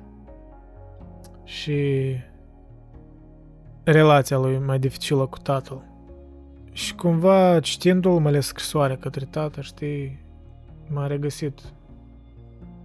M-a regăsit în multe momente. Dar am înțeles unde am și diferențe uh, față de el. Cumva, da, m-am regăsit, dar și am înțeles cum sunt diferit. Și și iarăși, asta e Asta e o comoară, știi? Literatura, filosofie e o comoară. Sunt niște gânduri private ale unor oameni. Ok, nu toate sunt private, unele au fost, uh, mă rog, publicate, dar fără, fără literatură, fără filosofie, eram să mă simt mult mai singur. Eram să mă simt neînțeles. Da, înstrăinat. În același timp, știi, uh, filosofia m-a învățat cel puțin citind și studiind viețile unor filosofi, m-am învățat cum să nu fiu, da? Iar și același Nietzsche a menționat despre asta, că uh, m-am învățat că nu e chiar corect să fii așa de arogant în unele chestii și atât de... Să pretinzi că ești atât de autosuficient, da? Că n-ai nevoie de alți oameni, că... Să fii prin calea afară de critic față de oameni, știi? Uh, nu e nevoie de asta. Nu întotdeauna e momentul să filosofezi. Nu întotdeauna e momentul să, să te faci, să te faci, știi, să joci intelectual, să joci ăla care critică, care inteligentul, știi? Mm. Uneori trebuie să taci, uneori uneori trebuie pur și simplu să, să te bucuri de moment, da, cu o persoană, cu... Da, prin asta, știi, filosofii, chiar dacă mulți aveau idei revoluționare, grandioase, dar prin viața lor personală a fost un anti-exemplu. Și asta tot învață ceva. Cel puțin pe mine m-a învățat că că de fapt uneori e important să prioritizez uh, prieteniile, relațiile cu oameni decât niște căutări ale adevărului abstract, suprem, nu știu. Da, să, să mai ieși din capul tău. Și cumva asta, da, cu totul se conectează, cred că, copilăria mea, pentru că iarăși eram în capul meu. Îmi era dificil să mă conectez cu alți oameni, pentru că, în primul rând, îmi cream istoria asta despre mine, că eram introvertit, că nu puteam convorbi normal, că nu eram încrezut în sine, dar dacă nu ieși din, din gândirea asta, dacă nu, nu riști, nu nu încetezi să fii doar în capul tău, tu normal că n-a să ieși. Adică e self-fulfilling prophecy, știi? Adică, da, cam asta e. Ce părere ai despre ideologiile New Age? Totul e conștiință, transmutarea energiilor. Uh, n-am o părere certă pentru că nici nu le-am studiat așa de mult, dar cumva eu fiind așa mai uh, sceptic față de ce nou, cumva eu tind să fiu tare disprețuitor față de orice chestii de New Age, da, de ideologii New Age, cu energii, cu conștiință, energie, adică tot, totul ce pare prea ezoteric și prea abstract, eu cumva mă distanțez de asta. Eu totuși, iarăși, știi, iarăși, firea mea e prea științifică ca să mă, să mă adâncesc în New Age stuff. Mm. De ce, chiar dacă mă fascinează Carl Jung, știi, și îmi displace în unele aspecte pentru că îți duce prea mult în misticism. Dar uh, ideea cu totul e conștiință, asta știi, ideea asta există cred că mai de mult. Cumva e legată cu teismul, da? cu religiile. Ori chiar e legată cu, uh, iarăși, ideea lui Hegel, că dacă cunoști Universul, cunoști mintea lui Dumnezeu. Asta e cum fel de știi, totul e conștiință, într-un fel. Of, sunt teme complicate. Dar uh, n-am o părere certă. Dar de obicei sunt cam... Uh, pornesc dintr-un punct sceptic când aud de New Age stuff și toate ideile astea care sumarizează o lume complexă printr-o idee care explică totul, știi? Lumea e mai dificilă. Nu prea îmi plac. De, de aceea, de fapt, știi, mă identific mai mult cu Soren Kierkegaard, care îl critica pe Hegel că îl ironiza de fapt că, uite, au găsit și asta, a făcut un sistem perfect în care așa, așa de sistemul lui, lui Hegel perfect atât e de fragil, se ține pe atâtea premise fragile că arată patetic, cumva, arată jalnic. E un fel de wishful thinking, știi? Omul vrea să simplifice totul în una. E ca și ideea asta, teoria, the theory of everything, da? Ceva care probabil Stephen Hawking vroia cumva să, să facă, par mi se, da? Teoria totului. Să explici totul printr-o, nu știu, printr-o formulă. Ori chiar fizicienii fac asta, da? Cel puțin fizicienii teoretici. Să explici totul printr-o formulă. Ori Einstein chiar mă gândea la asta, theory of everything. În fine, este așa o ramură, da? O, nu știu decât disciplină, dar o idee, o chemare în științe să explici totul pentru o teorie. Sure. Doesn't work like that. Lumea e mult mai dificilă, mai complexă. Super fine. Vreau să te întreb dacă ai un număr de autori favoriți și care sunt. Care sunt oamenii, autorii care ți-au dat cel mai mult elan, cel mai mult avânt. Da, cred că Petru, cred că am enumerat cam autorii mei favoriți. Camus, Dostoevski la moment, uh, Montaigne, deși încă n-a devenit favorit, cum mult citiți tu, Nietzsche, clar, uh, grecii, Aristotel îmi place, dar uh, nu, nu i-am studiat încă aprofundat, ca să spun că asta e favoritul meu. Autor din literatură, George Orwell, clar. Uh, Murakami îmi place, deși am citit doar vreo două cărți de la el. Mai sunt și alții, pur și simplu... Aș putea să stau pur și simplu mult acum să, să iei număr. Cel puțin pe principale cam i-am numit. Și mai vreau să te întreb dacă ai vreo car... Și mai vreau să te întreb dacă ai vreo carte secretă care te-a bulversat în așa măsură încât mai bine ai evita să o parafrazezi, vreo carte de care te sfiești să vorbești deschis, dat fiind că a fost de cea mai profundă calitate transformatiară. Cred că aș alege între în sens filosofic, eseul lui Sartre, existențialismul e un umanism.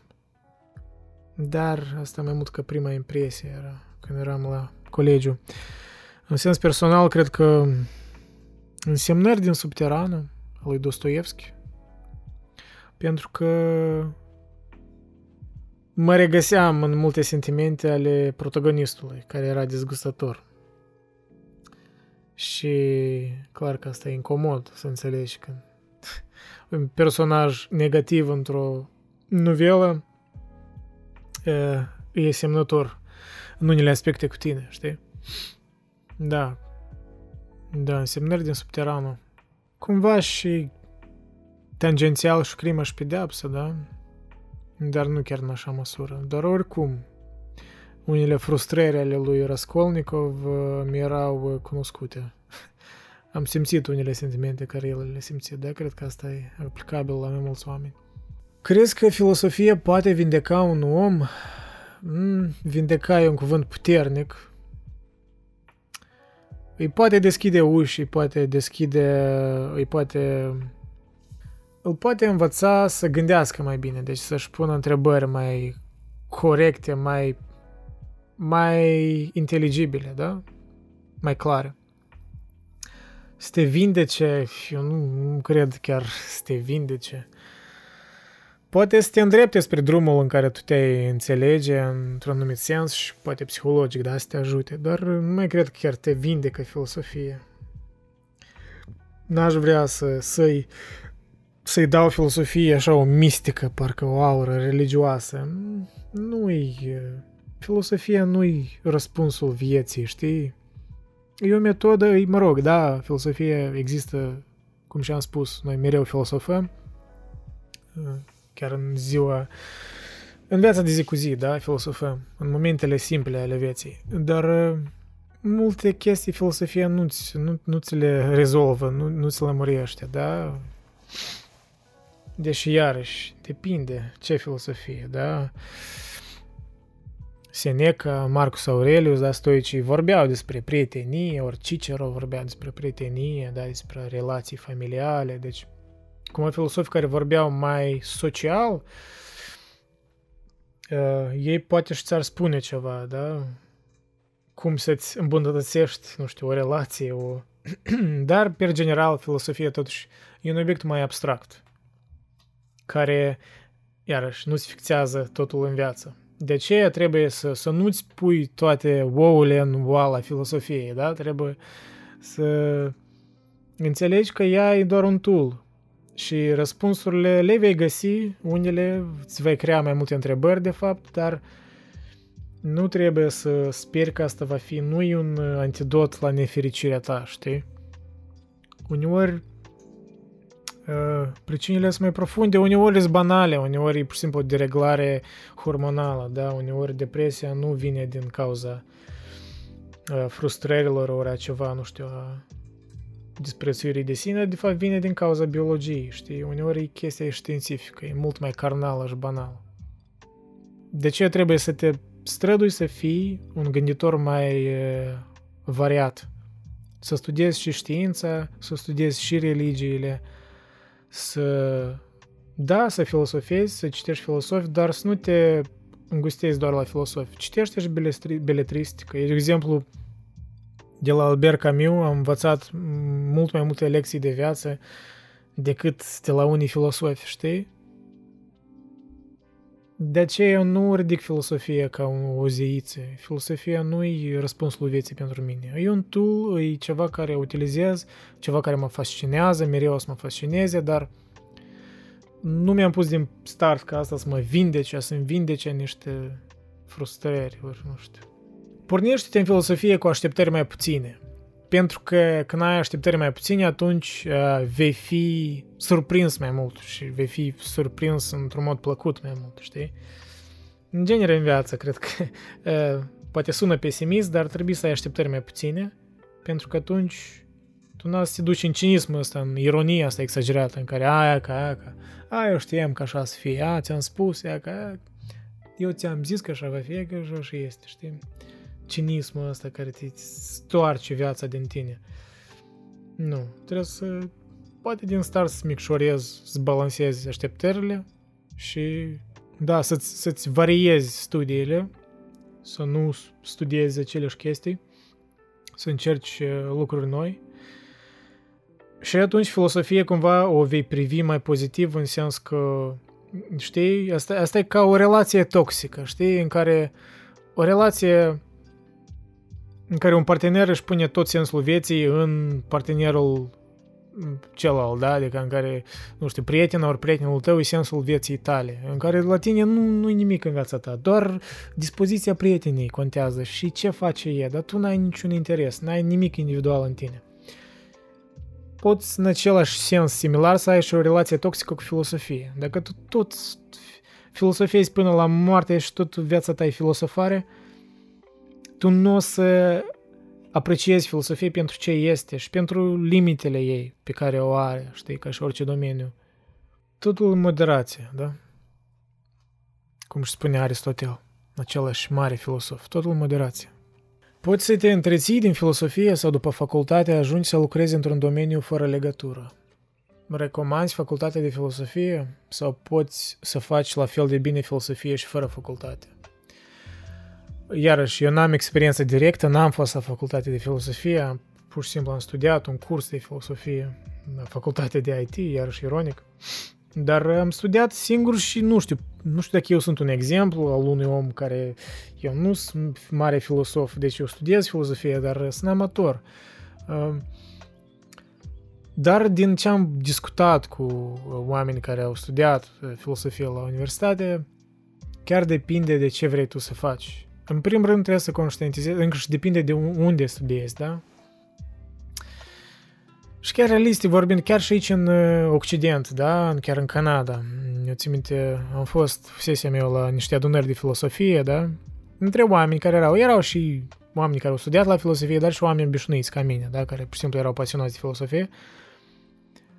Și era unul care a studiat și a spus că, băi, e tare dificil de fapt la facultate de filosofie, pentru că în primul rând e chiar dificilă facultatea, în primul rând e tare academică, foarte specializată și după ce absolvești, ți foarte greu să găsești ceva pe specialitate, pentru că filosofia ea e bun ca un minor, da? Adică știi cum aici îi studiază, they minor in something, adică îi studiază, ah, undergraduate, adică studiază câțiva ani, de exemplu, filosofie și după asta se duce la lege ori la, nu știu, la ce pot să ducă? la bioinginerie, știi, acolo tot este ceva legat de etică, iar și tot filosofie poate să ai nevoie de ea. Ori în policies, în guvern, știi, în politică chiar. Și în acest sens, în sensul contemporan al joburilor, n-ai jobul de filosof. Da, ai consultant, ori ceva de tipul ăsta, care cumva e o morfologizare a filosofiei, dar uh, filosofia oricum e, e un obiect care te învață să argumentezi, mai ales în academie, știi, te învață în primul rând îți dă acces la toate cele mai importante idei din istoria omenirii, fără exagerare, și îți dea, da, îți dă, e o educație tare bună, eu cred, că pur și simplu tu trebuie să decizi pentru tine însuți is it worth it, știi, is it worth the money, merită banii ăia pentru, deci ce tu primești la universitatea aceea de filosofie, trebuie să, depinde și de universitate, vezi, adică ce tu primești la acea universitate, ce n-ai putea tu singur să înveți. Eu aș argumenta că ce tu nu primești când înveți singur e un prof bun, da, o, o, un grup de um, oameni care studiază același lucru care tu îl studiezi și cu care poți avea argumente și discuții. Asta e tare important și asta nu ajunge când studiezi singur. E tare dificil de multe ori. De ce cumva pe mine mă salvează videourile de YouTube și forumurile și diferite conversații, da, care cât de cât online le mai am, dar mai rar. Dar nu e același lucru ca și cum ai fi într-un curs în filosofie, într-un curs bun, cu un prof bun, Cred că e mult mai accelerată învățătura ta, știi? Dar iarăși depinde, îți poți permite tu asta sau nu. Uh, trebuie să, da, trebuie să pornești iarăși, să-ți micșorezi așteptările, să-ți pornești realistic la asta, să înțelegi că direct, n-a să ai un job direct filosof, n-a să fii sau filosof. Cel mai direct care e alături de filosof, asta e să fii prof însăși tu, să devii prof, dar cum și mi-a spus uh, omul ăla cu care care am avut, care era, o participat în discuția aceea filosofică, în adunare de filosofie din Toronto, vreun an urmă, el a spus că e tare dificil cu catedrele în filosofie, deci sunt foarte puține locuri pentru profi, da? Și chiar dacă tu e aproape imposibil să devii prof de filosofie, știi, în universități cel puțin.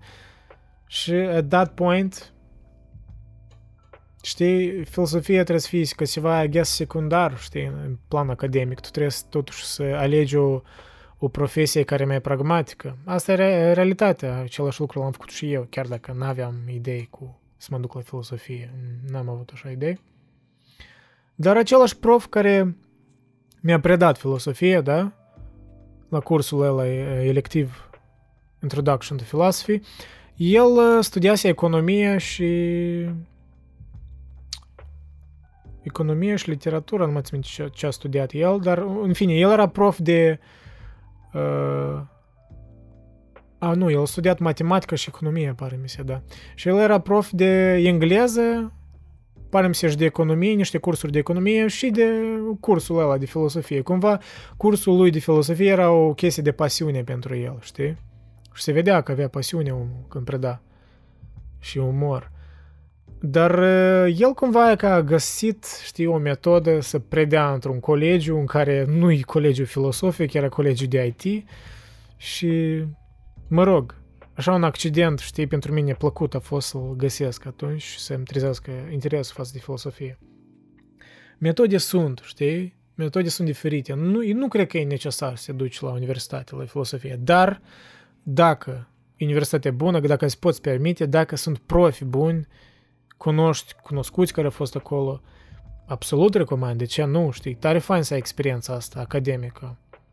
Dar iarăși depinde, da? Eu n-am avut această experiență, poate cu regret, uh, dar pe de-o parte nu chiar cu regret în sens de aici cu prețurile de universități din Nord America, doamne ferește, niște prețuri nebune, deci n-aș vrea să am atâtea datorii și să știi să văd filosofie ca ceva care uh, a fost un impediment în dezvoltarea mea profesională, orice tip ăsta, știi, să, să simt emoții negative față de filosofi, că spun că, uite, mi-a trebuit mie 5 ani să studiez și n-am un job, știi? De aceea, într-un fel, eu am avantajul de a avea interesul sincer în filosofie, în sens că nu depinde nu depind în sens profesional de asta și poate asta e cumva mai sincer, știi? Greu de spus. Te-ai gândit la o colaborare cu Bogdan Liviu? Da, m-am gândit, de fapt, cumva am glumit eu în comentarii cu el că trebuie să facem o colaborare. De cumva am trecut noi peste asta, am glumit ambii, suntem ambii prea ironici, poate. Am ironizat, am ironizat, am ironizat totul până în momentul în care am uitat de, de propunerea noastră reciprocă, da? Să colaborăm.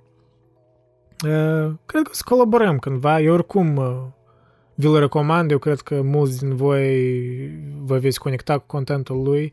E diferit de al meu, deci el cumva mai mult spre literatură, dar felul în care el povestește e tare, poate mai ironic ca mine și e mai omanos cumva, e mai, e mai pur așa, nu-i, mă rog, da, nu e așa de editat, de exemplu, nu-i, nu e așa de plănuit și în asta e frumusețea. Eu cred că în asta cumva poate îl invidiez cu invidie white jealousy, cum spune asta.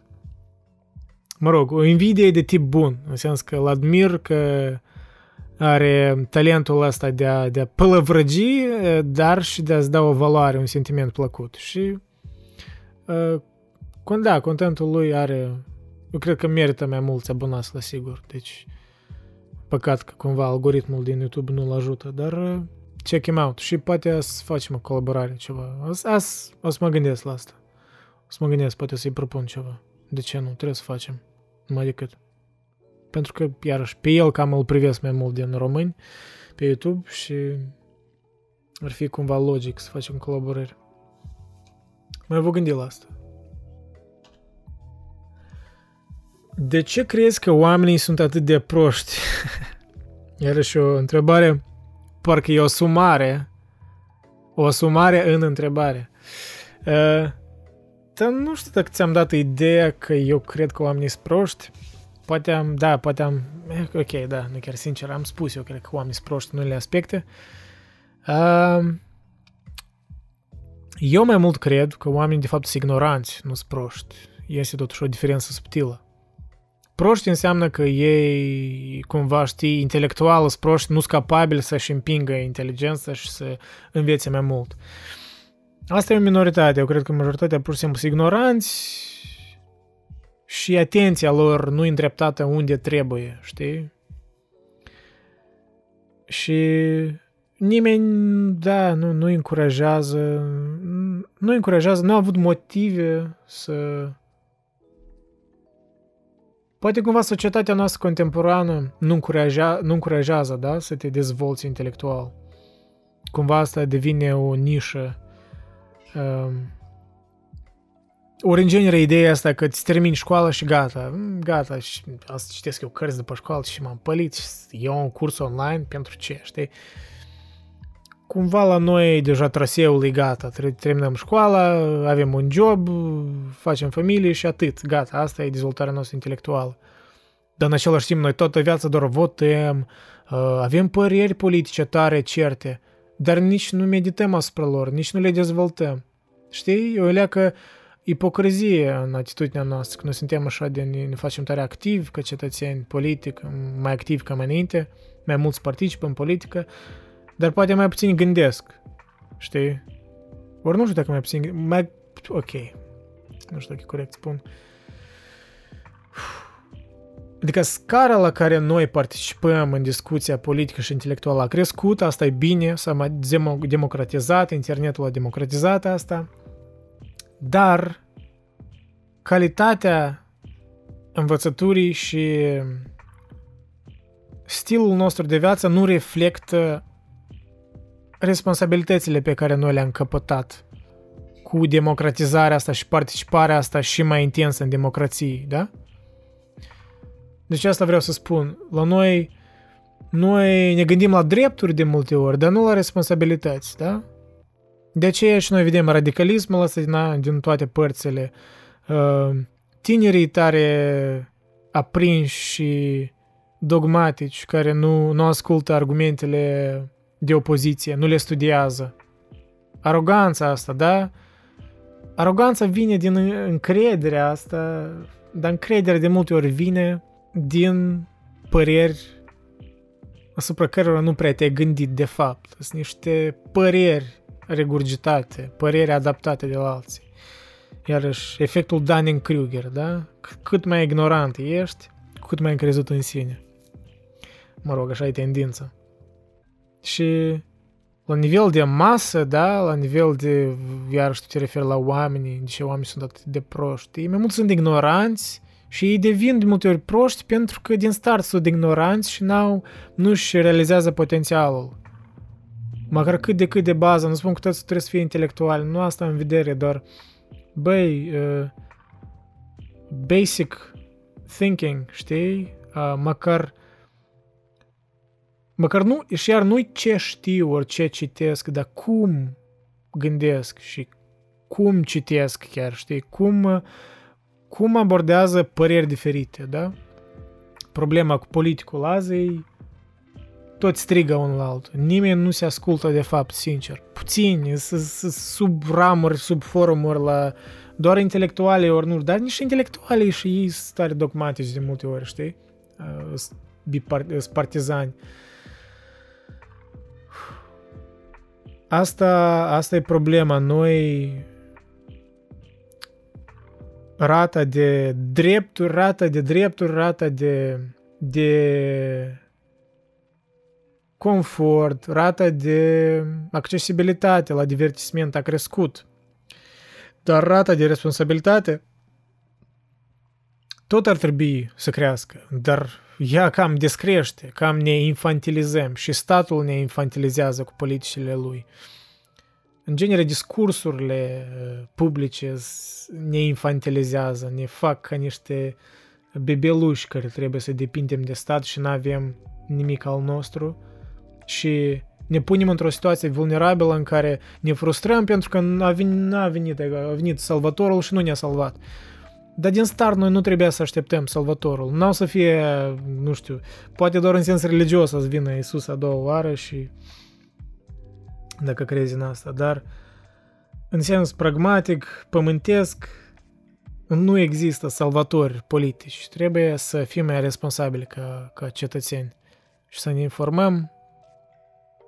Nu că să ne informăm, să să conștientizăm că responsabilitatea de a ne autoeduca, în genere, responsabilitatea de a te educa nu depinde doar de sistemul de învățământ, de stat, asta e basic, știi, asta e, asta e ceva de bază care, da, toți trebuie să treacă prin asta cumva ca să fim cetățeni care avem ceva în comun, dar până la urmă tu trebuie să te autoeduci, să continui toată viața să te autoeduci, pentru că dacă nu faci asta, tu devii tu devii ceea ce alții văd, tu devii omul ăla mediu, da? Despre că alții spun că sunt proști. Că tu devii ceea ce, ce tu spuneai, că, că tu devii caricatura omului de masă, omului neinformat și prost.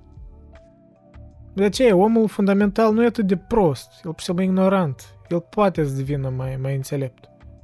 Omul ori nu vrea, ori nu încurajat, ori, ori nu vede alternativă, știi? Greu de spus, dar eu cred că mai mult oamenii sunt ignoranți, dar numai decât că sunt proști. Cum identifici o criză existențială? Cum identific o criză existențială? Nu cred că te referi la viața personală, da? Nu, evident, atunci când când stai prea mult pe gânduri, da? Când, ok, uh, am și eu momente triste, am zile triste, dar înțeleg că ele trec, dar ar trebui să treacă în mod normal. Și dacă, băi, luni întregi ai, știi, de slow, simți presiunea asta, parcă, știi. Uh, pentru că, ok, să delimităm criza existențială de pur și simplu depresie, criza existențială e mai filosofică, iarăși, e ceva legat de valori. Depresia totuși poate fi legată de fizic, pur și simplu elementar, tu n-ai, nu faci exerciții, nu, nu mai ieși pe afară, nu, nu mănânci corect, nu comunici cu oamenii. Asta, deci separăm depresia și poate să fie și de, de reglări hormonale. Criza existențială totuși are de face în primul rând cu valorile tale. Uh, ea poate apărea atunci când tu n-ai nicio certitudine, când nu ești cert încotro te duci, da? Cam asta e ideea, că apar doar, știi, stereotipul ăsta, că crize existențiale apar, nu știu, la mid-20s, când ai 20 ceva de ani, când ai 30 ceva de ani și apoi, nu știu, 40 ceva, orice. Depinde de om, dar criza existențială, eu cred că, pe de-o parte, e necesară, da, în sens nicean, de exemplu, cum nici ar spune, băi, e necesar să, să cazi în, să-ți distrai valorile, ca apoi să le reconstruiești. Deci e necesar cumva uh, durerea și frustrarea asta. Ori dacă nu e necesară, e oricum e inevitabilă. Dacă se gândești la viața medie umană, noi toți cumva trecem printr-o criză existențială, chiar dacă uneori nu, detest, uh, nu detectăm. Pentru că poate ne-am obișnuit cu starea asta noastră tare tristă și posomorâtă și lipsită de potențial și de perspective și de pricine de care tu te-ai trezi dimineața. Dar în primul rând o identifici analizând clar că emoțiile care le simți și fiind onest cu tine însuți, onest la moment, la, la, la un nivel dur chiar, atunci chiar ai nevoie de duritate cu tine însuți, în sens că uh, să te analizezi rece, să înțelegi de ce tu ai crizele astea existențiale, știi? Poate exagerezi, poate nu e criză existențială. Poate suferi ca un adolescent când deja nu ești adolescent, știi? Poate... Da, încearcă, poate să fii mai dur, dar clar că nu continua să faci asta forever. Dar, iarăși, privind uh, stoic la chestia asta, stoici ar spune că da, e ok să ai crize existențiale, da? De fapt, lasă să se întâmple. Da, accept-o. Dar în același timp trebuie să, da, și, și mă identific cu asta, știi? Multe chestii în viața sunt inevitabile și criza, criza existențială probabil e una din ele. Dar ca să scoți lecții din ea, trebuie să o analizezi, chiar și poate în timp ce se întâmplă, trebuie să înțelegi, ok, ce nu mă satisface, da? De ce eu am crize asta existențială? Eu cred că ea vine în primul rând din cauza că tu nu ești ori te îndepărtezi de idealul pe care tu personal ți l-ai pus, pentru că orice om are un ideal, are un ideal al sinelui său, chiar dacă nu admite asta, fiecare are și de fapt disprețul ăsta de sine el crește și criză existențială poate se adâncește atunci când tu te îndepărtezi, când parcă ești pe drumul care nu trebuie. Părerea mea, știi? Și ori că acționezi așa cum ți-au spus alții, dar tu nu te identifici personal cu asta. Iarăși, valori străine, da? Și de ce răspunsul mereu va fi individual aici? Eu nu știu, știi, la fiecare depinde, la, la fiecare diferit criza asta existențială, dar uh, procesul care eu l-aș face, care l-am făcut în trecut, e să fii onest, dur onest cu tine însuți, pentru că asta e necesar, să nu... Aici chiar e momentul să răbzi frustrarea emoțională, pentru că aici chiar emoțiile trebuie să le pui pe doilea plan și să fii o leacă mai analitic să te gândești chiar care sunt valorile mele care, care nu sunt ale mele de fapt, uh, de ce eu sunt frustrat. Are logică că sunt frustrat din cauza valorilor, ori iarăși, poate am, chiar am depresie, poate asta e legat de, de pur și simplu elementar, nu exersez, știi? Ok, să trecem peste faptul că poate asta nu e depresie, chiar e legat de valori, atunci ia fiecare valoare care o ai, care crezi că, ok, ce înseamnă valoare? Îi niște idei care poți să le conectezi cu acțiunile tale cât de cât. Dacă ești pragmatic, ok, analizează comportamentul, comportamentul cu tine însuți, comportamentul cu alți oameni și, în genere, comportamentul tău în societate și vezi uh, ce valori, ce idei ai putea să le atribui. De exemplu, dacă tu uh, minți alți oameni mereu și îți faci scuze că e ok să minți, atunci valoarea ta e că e ok să minți, știi? Chestia asta, adică iarăși dacă te identifici cu asta, ok, știi, good luck, dar eu cred că e rar, trebuie să fii cumva un mizantrop, un psihopat, poate, ca să nu te mustreze conștiința atunci când faci ceva rău, da, care s-ar interpreta în sens parcă iarăși religios, moral, că e rău. Și asta e cheia, să identifici, o identifici nu numai gândindu-te, numai analizând gândurile, dar analizându-ți, analizându-ți comportamentul. Aici vezi, aici vei identifica incongruența între acțiuni și, uh, și ideile tale.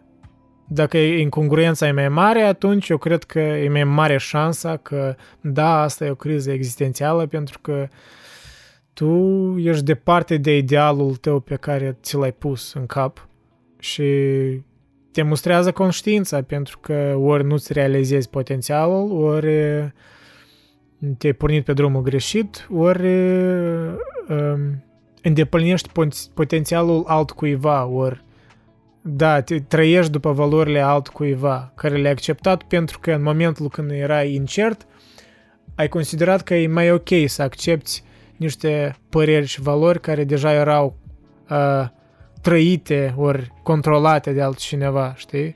Uh, ți-a fost frică de responsabilitate pe scurt vorbind. Cred că ți-a fost frică de responsabilitate. Pentru că responsabilitatea înseamnă că e un risc. Tu poți să greșești și poți să rămâi chiar mai în urmă, știi? Dar este o mare valoare să înveți din propriile greșeli. Chiar dacă iarăși am spus că literatura, filosofie prin asta e bună, că poți învăța din greșelile altora. Dar în același timp, în sens personal de crize existențiale, greșelile proprii te împing mult mai departe și te, îți adâncesc în, uh, înțelegerea despre tine însuți. Îți adâncește... Da, cam... Uh, cam asta. Cam am lungit eu cu întrebarea asta. Cum ți-a schimbat filosofia viața și modul de a interacționa cu persoanele din jurul tău? Nu, iarăși, e greu de calculat, asta de cuantificat, dar la sigur m-a învățat să, să înțeleg alte temperamente. Deci am înțeles că uh, ceea ce eu simt temperamental nu e același lucru care îl simt alt, a, alți oameni, știi? Fundamental asta pentru că diferiți oameni au diferite valori. Și când o valoare da, unul are o valoare că foarte important că el să fie punctual și că alții să fie punctuali, el, altul, el alt om n-are valoarea asta, a să fie, știi, o neînțelegere și trebuie să înțelegi, să înțelegi neînțelegere, să înțelegi că avem deja din start, pornim în diferite drumuri și asta e ok, noi suntem, știi, individualități, toți avem ceva diferit, chiar dacă avem mult în comun, dar uh, filosofând cumva asupra acestui aspect, știi că noi toți din start deja avem niște valori diferite, iar pe, până la urmă pe valori totul e bazat, uh, atunci înțelegi și în genere înțelegi societatea mai mult că uh, multe lucruri pe care de eu nu cred în utopii, știi? Noi nu ne vom uni niciodată, nu vom fi de acord cu totul, nu există așa ceva, noi toți suntem temperamental diferiți și de aceea filosofia cumva, exemplul filosofiei, istoria filosofiei, e argumente între filosofi, argumente între alți oameni, argumente de idei, ciocniri de idei, transformări de idei, dar până la urmă Nime- dacă cineva o să-ți spună acum în filosofie că, băi, ăsta filosof, ok, pe unele aspecte au avut dreptate, dar să spui că ăsta e filosof a avut cel mai mare dreptate. Nu, ăsta e cel mai mare dreptate. Asta e sabirație pentru că filosofia nu e în a avea dreptate atât de mult. Ok, depinde, sunt argumente, sunt, da, sunt momente în care argumentele trebuie să fie logice și, dar oricum filosofia are foarte multe subramuri și cumva prin ea înțelegi că oamenii mereu, mereu o să existe dezacord.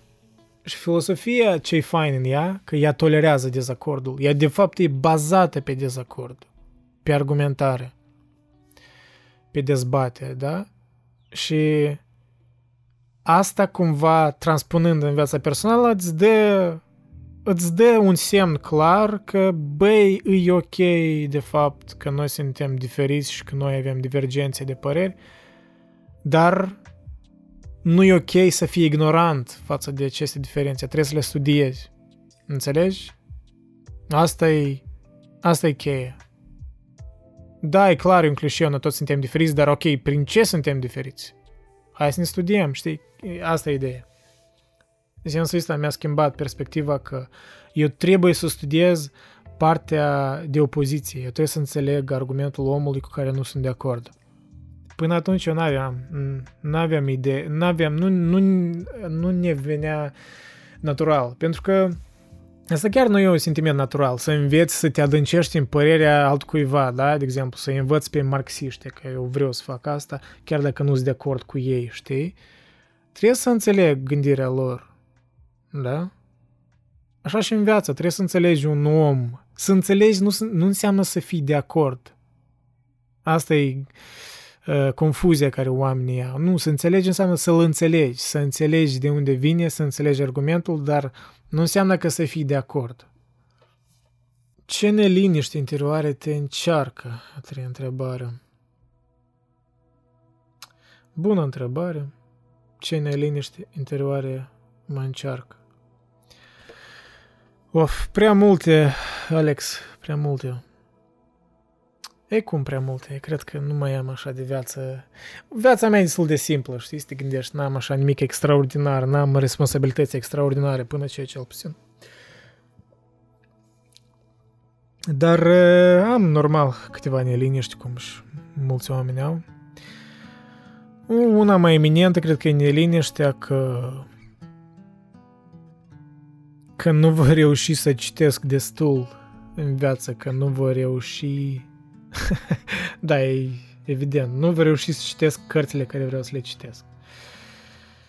Alta neliniște e că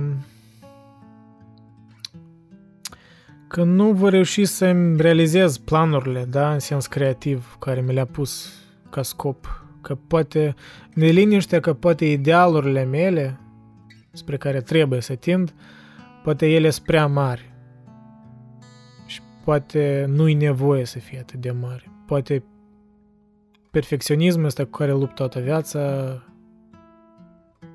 trebuie moderat și mai mult și trebuie scăzut din el mai mult, că poate exagerez. Poate plănuiesc prea mult și nu încerc destul. Da, poate știi, aversiunea asta a mea față de risc nu are întotdeauna sens. Uneori trebuie să riști mai mult. Am neliniști, cred că nu vreau să-mi pierd oamenii apropiați, nu vreau să-mi pierd membrii familiei. Nu, nu, vreau să, nu, nu vreau să trăiesc momentele când știu, știu că îmi voi pierde, știi, normal, așa e ciclul vieții, dar nu, nu anticipez momentul ăsta deloc. Nici pe cât de mult eu, iarăși, filosofia mă învață cumva să mă pregătesc de moarte, da, cum spunea Socrate, dar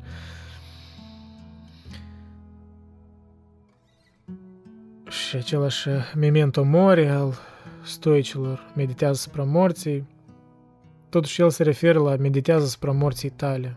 Cumva să meditez asupra propriei morți îmi vine mai ușor decât să meditez asupra morții celor apropiați. Uh, nu știu dacă voi fi capabil să fac față acestor momente, știi? Pentru că mi-amintesc chiar de adolescență, când uh, bunelul mi-a murit prima dată. Era, deci era prima persoană apropiată care mi-a murit și cum am reacționat, nu eram pregătit deloc de așa emoții și nu știam ce să fac cu ele. Și asta mă sperie. Nepregătirea asta față de emoții care nu știu cum, nu știu cum vor, nu știu cum, da, cum mă vor schimba, oricum, dacă voi fi capabil să mă adaptez, da? Dacă voi fi capabil să accept. Da, așa chestii mă, mă îmi creează neliniște, dar nu mă gândesc la asta prea mult pentru că așa suntem noi oameni. Evităm uh, gândurile mai neplăcute spre dureroase și n-are sens, da, să te gândești la ele în fiecare zi. Da. Cristian Rotaru. Dar eu chiar căutam un motiv de o bere. Da? Cum și s-am spus în reply, a true Moldovan doesn't need a reason, he needs a pahar. Că asta e frumusețea moldovanului. Vinul eu, știi, vinul e, la moldoveni, poate și la români, dar la moldoveni în special, asta e o, o, o fie, o, un zeu, vinul de, deja e o, o chestie metafizică în folclorul moldovenesc, asta nu e pur și simplu băutură. În jurul vinului atâta se, se, se învârte tristețele, da, mormântările, praznicurile, toate sărbătorile, toate, toate descărcările de suflet, da? Toate conversațiile, toate, toată violența din cauza alcoolismului. Tot ce omenesc se învârte în jurul vinului moldovenesc. Oh, ce poetică e întors Andrei. Tot ce omenesc se învârte în jurul vinului moldovenesc. Gata, ești poet? Ești poet, Andrei? Gata, păi, gata, terminăm. Nici n-am, nici n-am ce adăuga. Gata, m-am făcut poet, bă. De mâine voi începe să cu pana în cap și cu, cu o carte așa. O să, o să scriu o carte în care va fi scris trei poezii, dar cartea va fi 300 de pagini, în care 200 de pagini vor fi goale, pentru că asta e profund. Asta înseamnă că eu mă gândeam și uneori liniștea e mai potrivită decât cuvintele, înțelegi? Trebuie să înțelegi golul, profunzimea. Ok, Andrei, tu deja aberezi, eu cred că e timpul de terminat acest video. Da. Mulțumesc pentru întrebări, au fost tare faine, tare faine, m-au pus mult pe gânduri și vă mulțumesc că ați dedicat atâta timp să mă urmăriți, ore întregi, zeci de ore, știi? Asta mult înseamnă. Timpul dedicat, asta e... Asta înseamnă mult în ziua de azi. Și sincer vă mulțumesc. Și sper că o să rămâneți alături și sper că o să vă bucur cu mai mult content. Și mi-am pus în plan și sper că în următoarele luni vom crea cumva o comunitate mai, mai strânsă dar asta necesită muncă din partea mea. Sănătate! thank you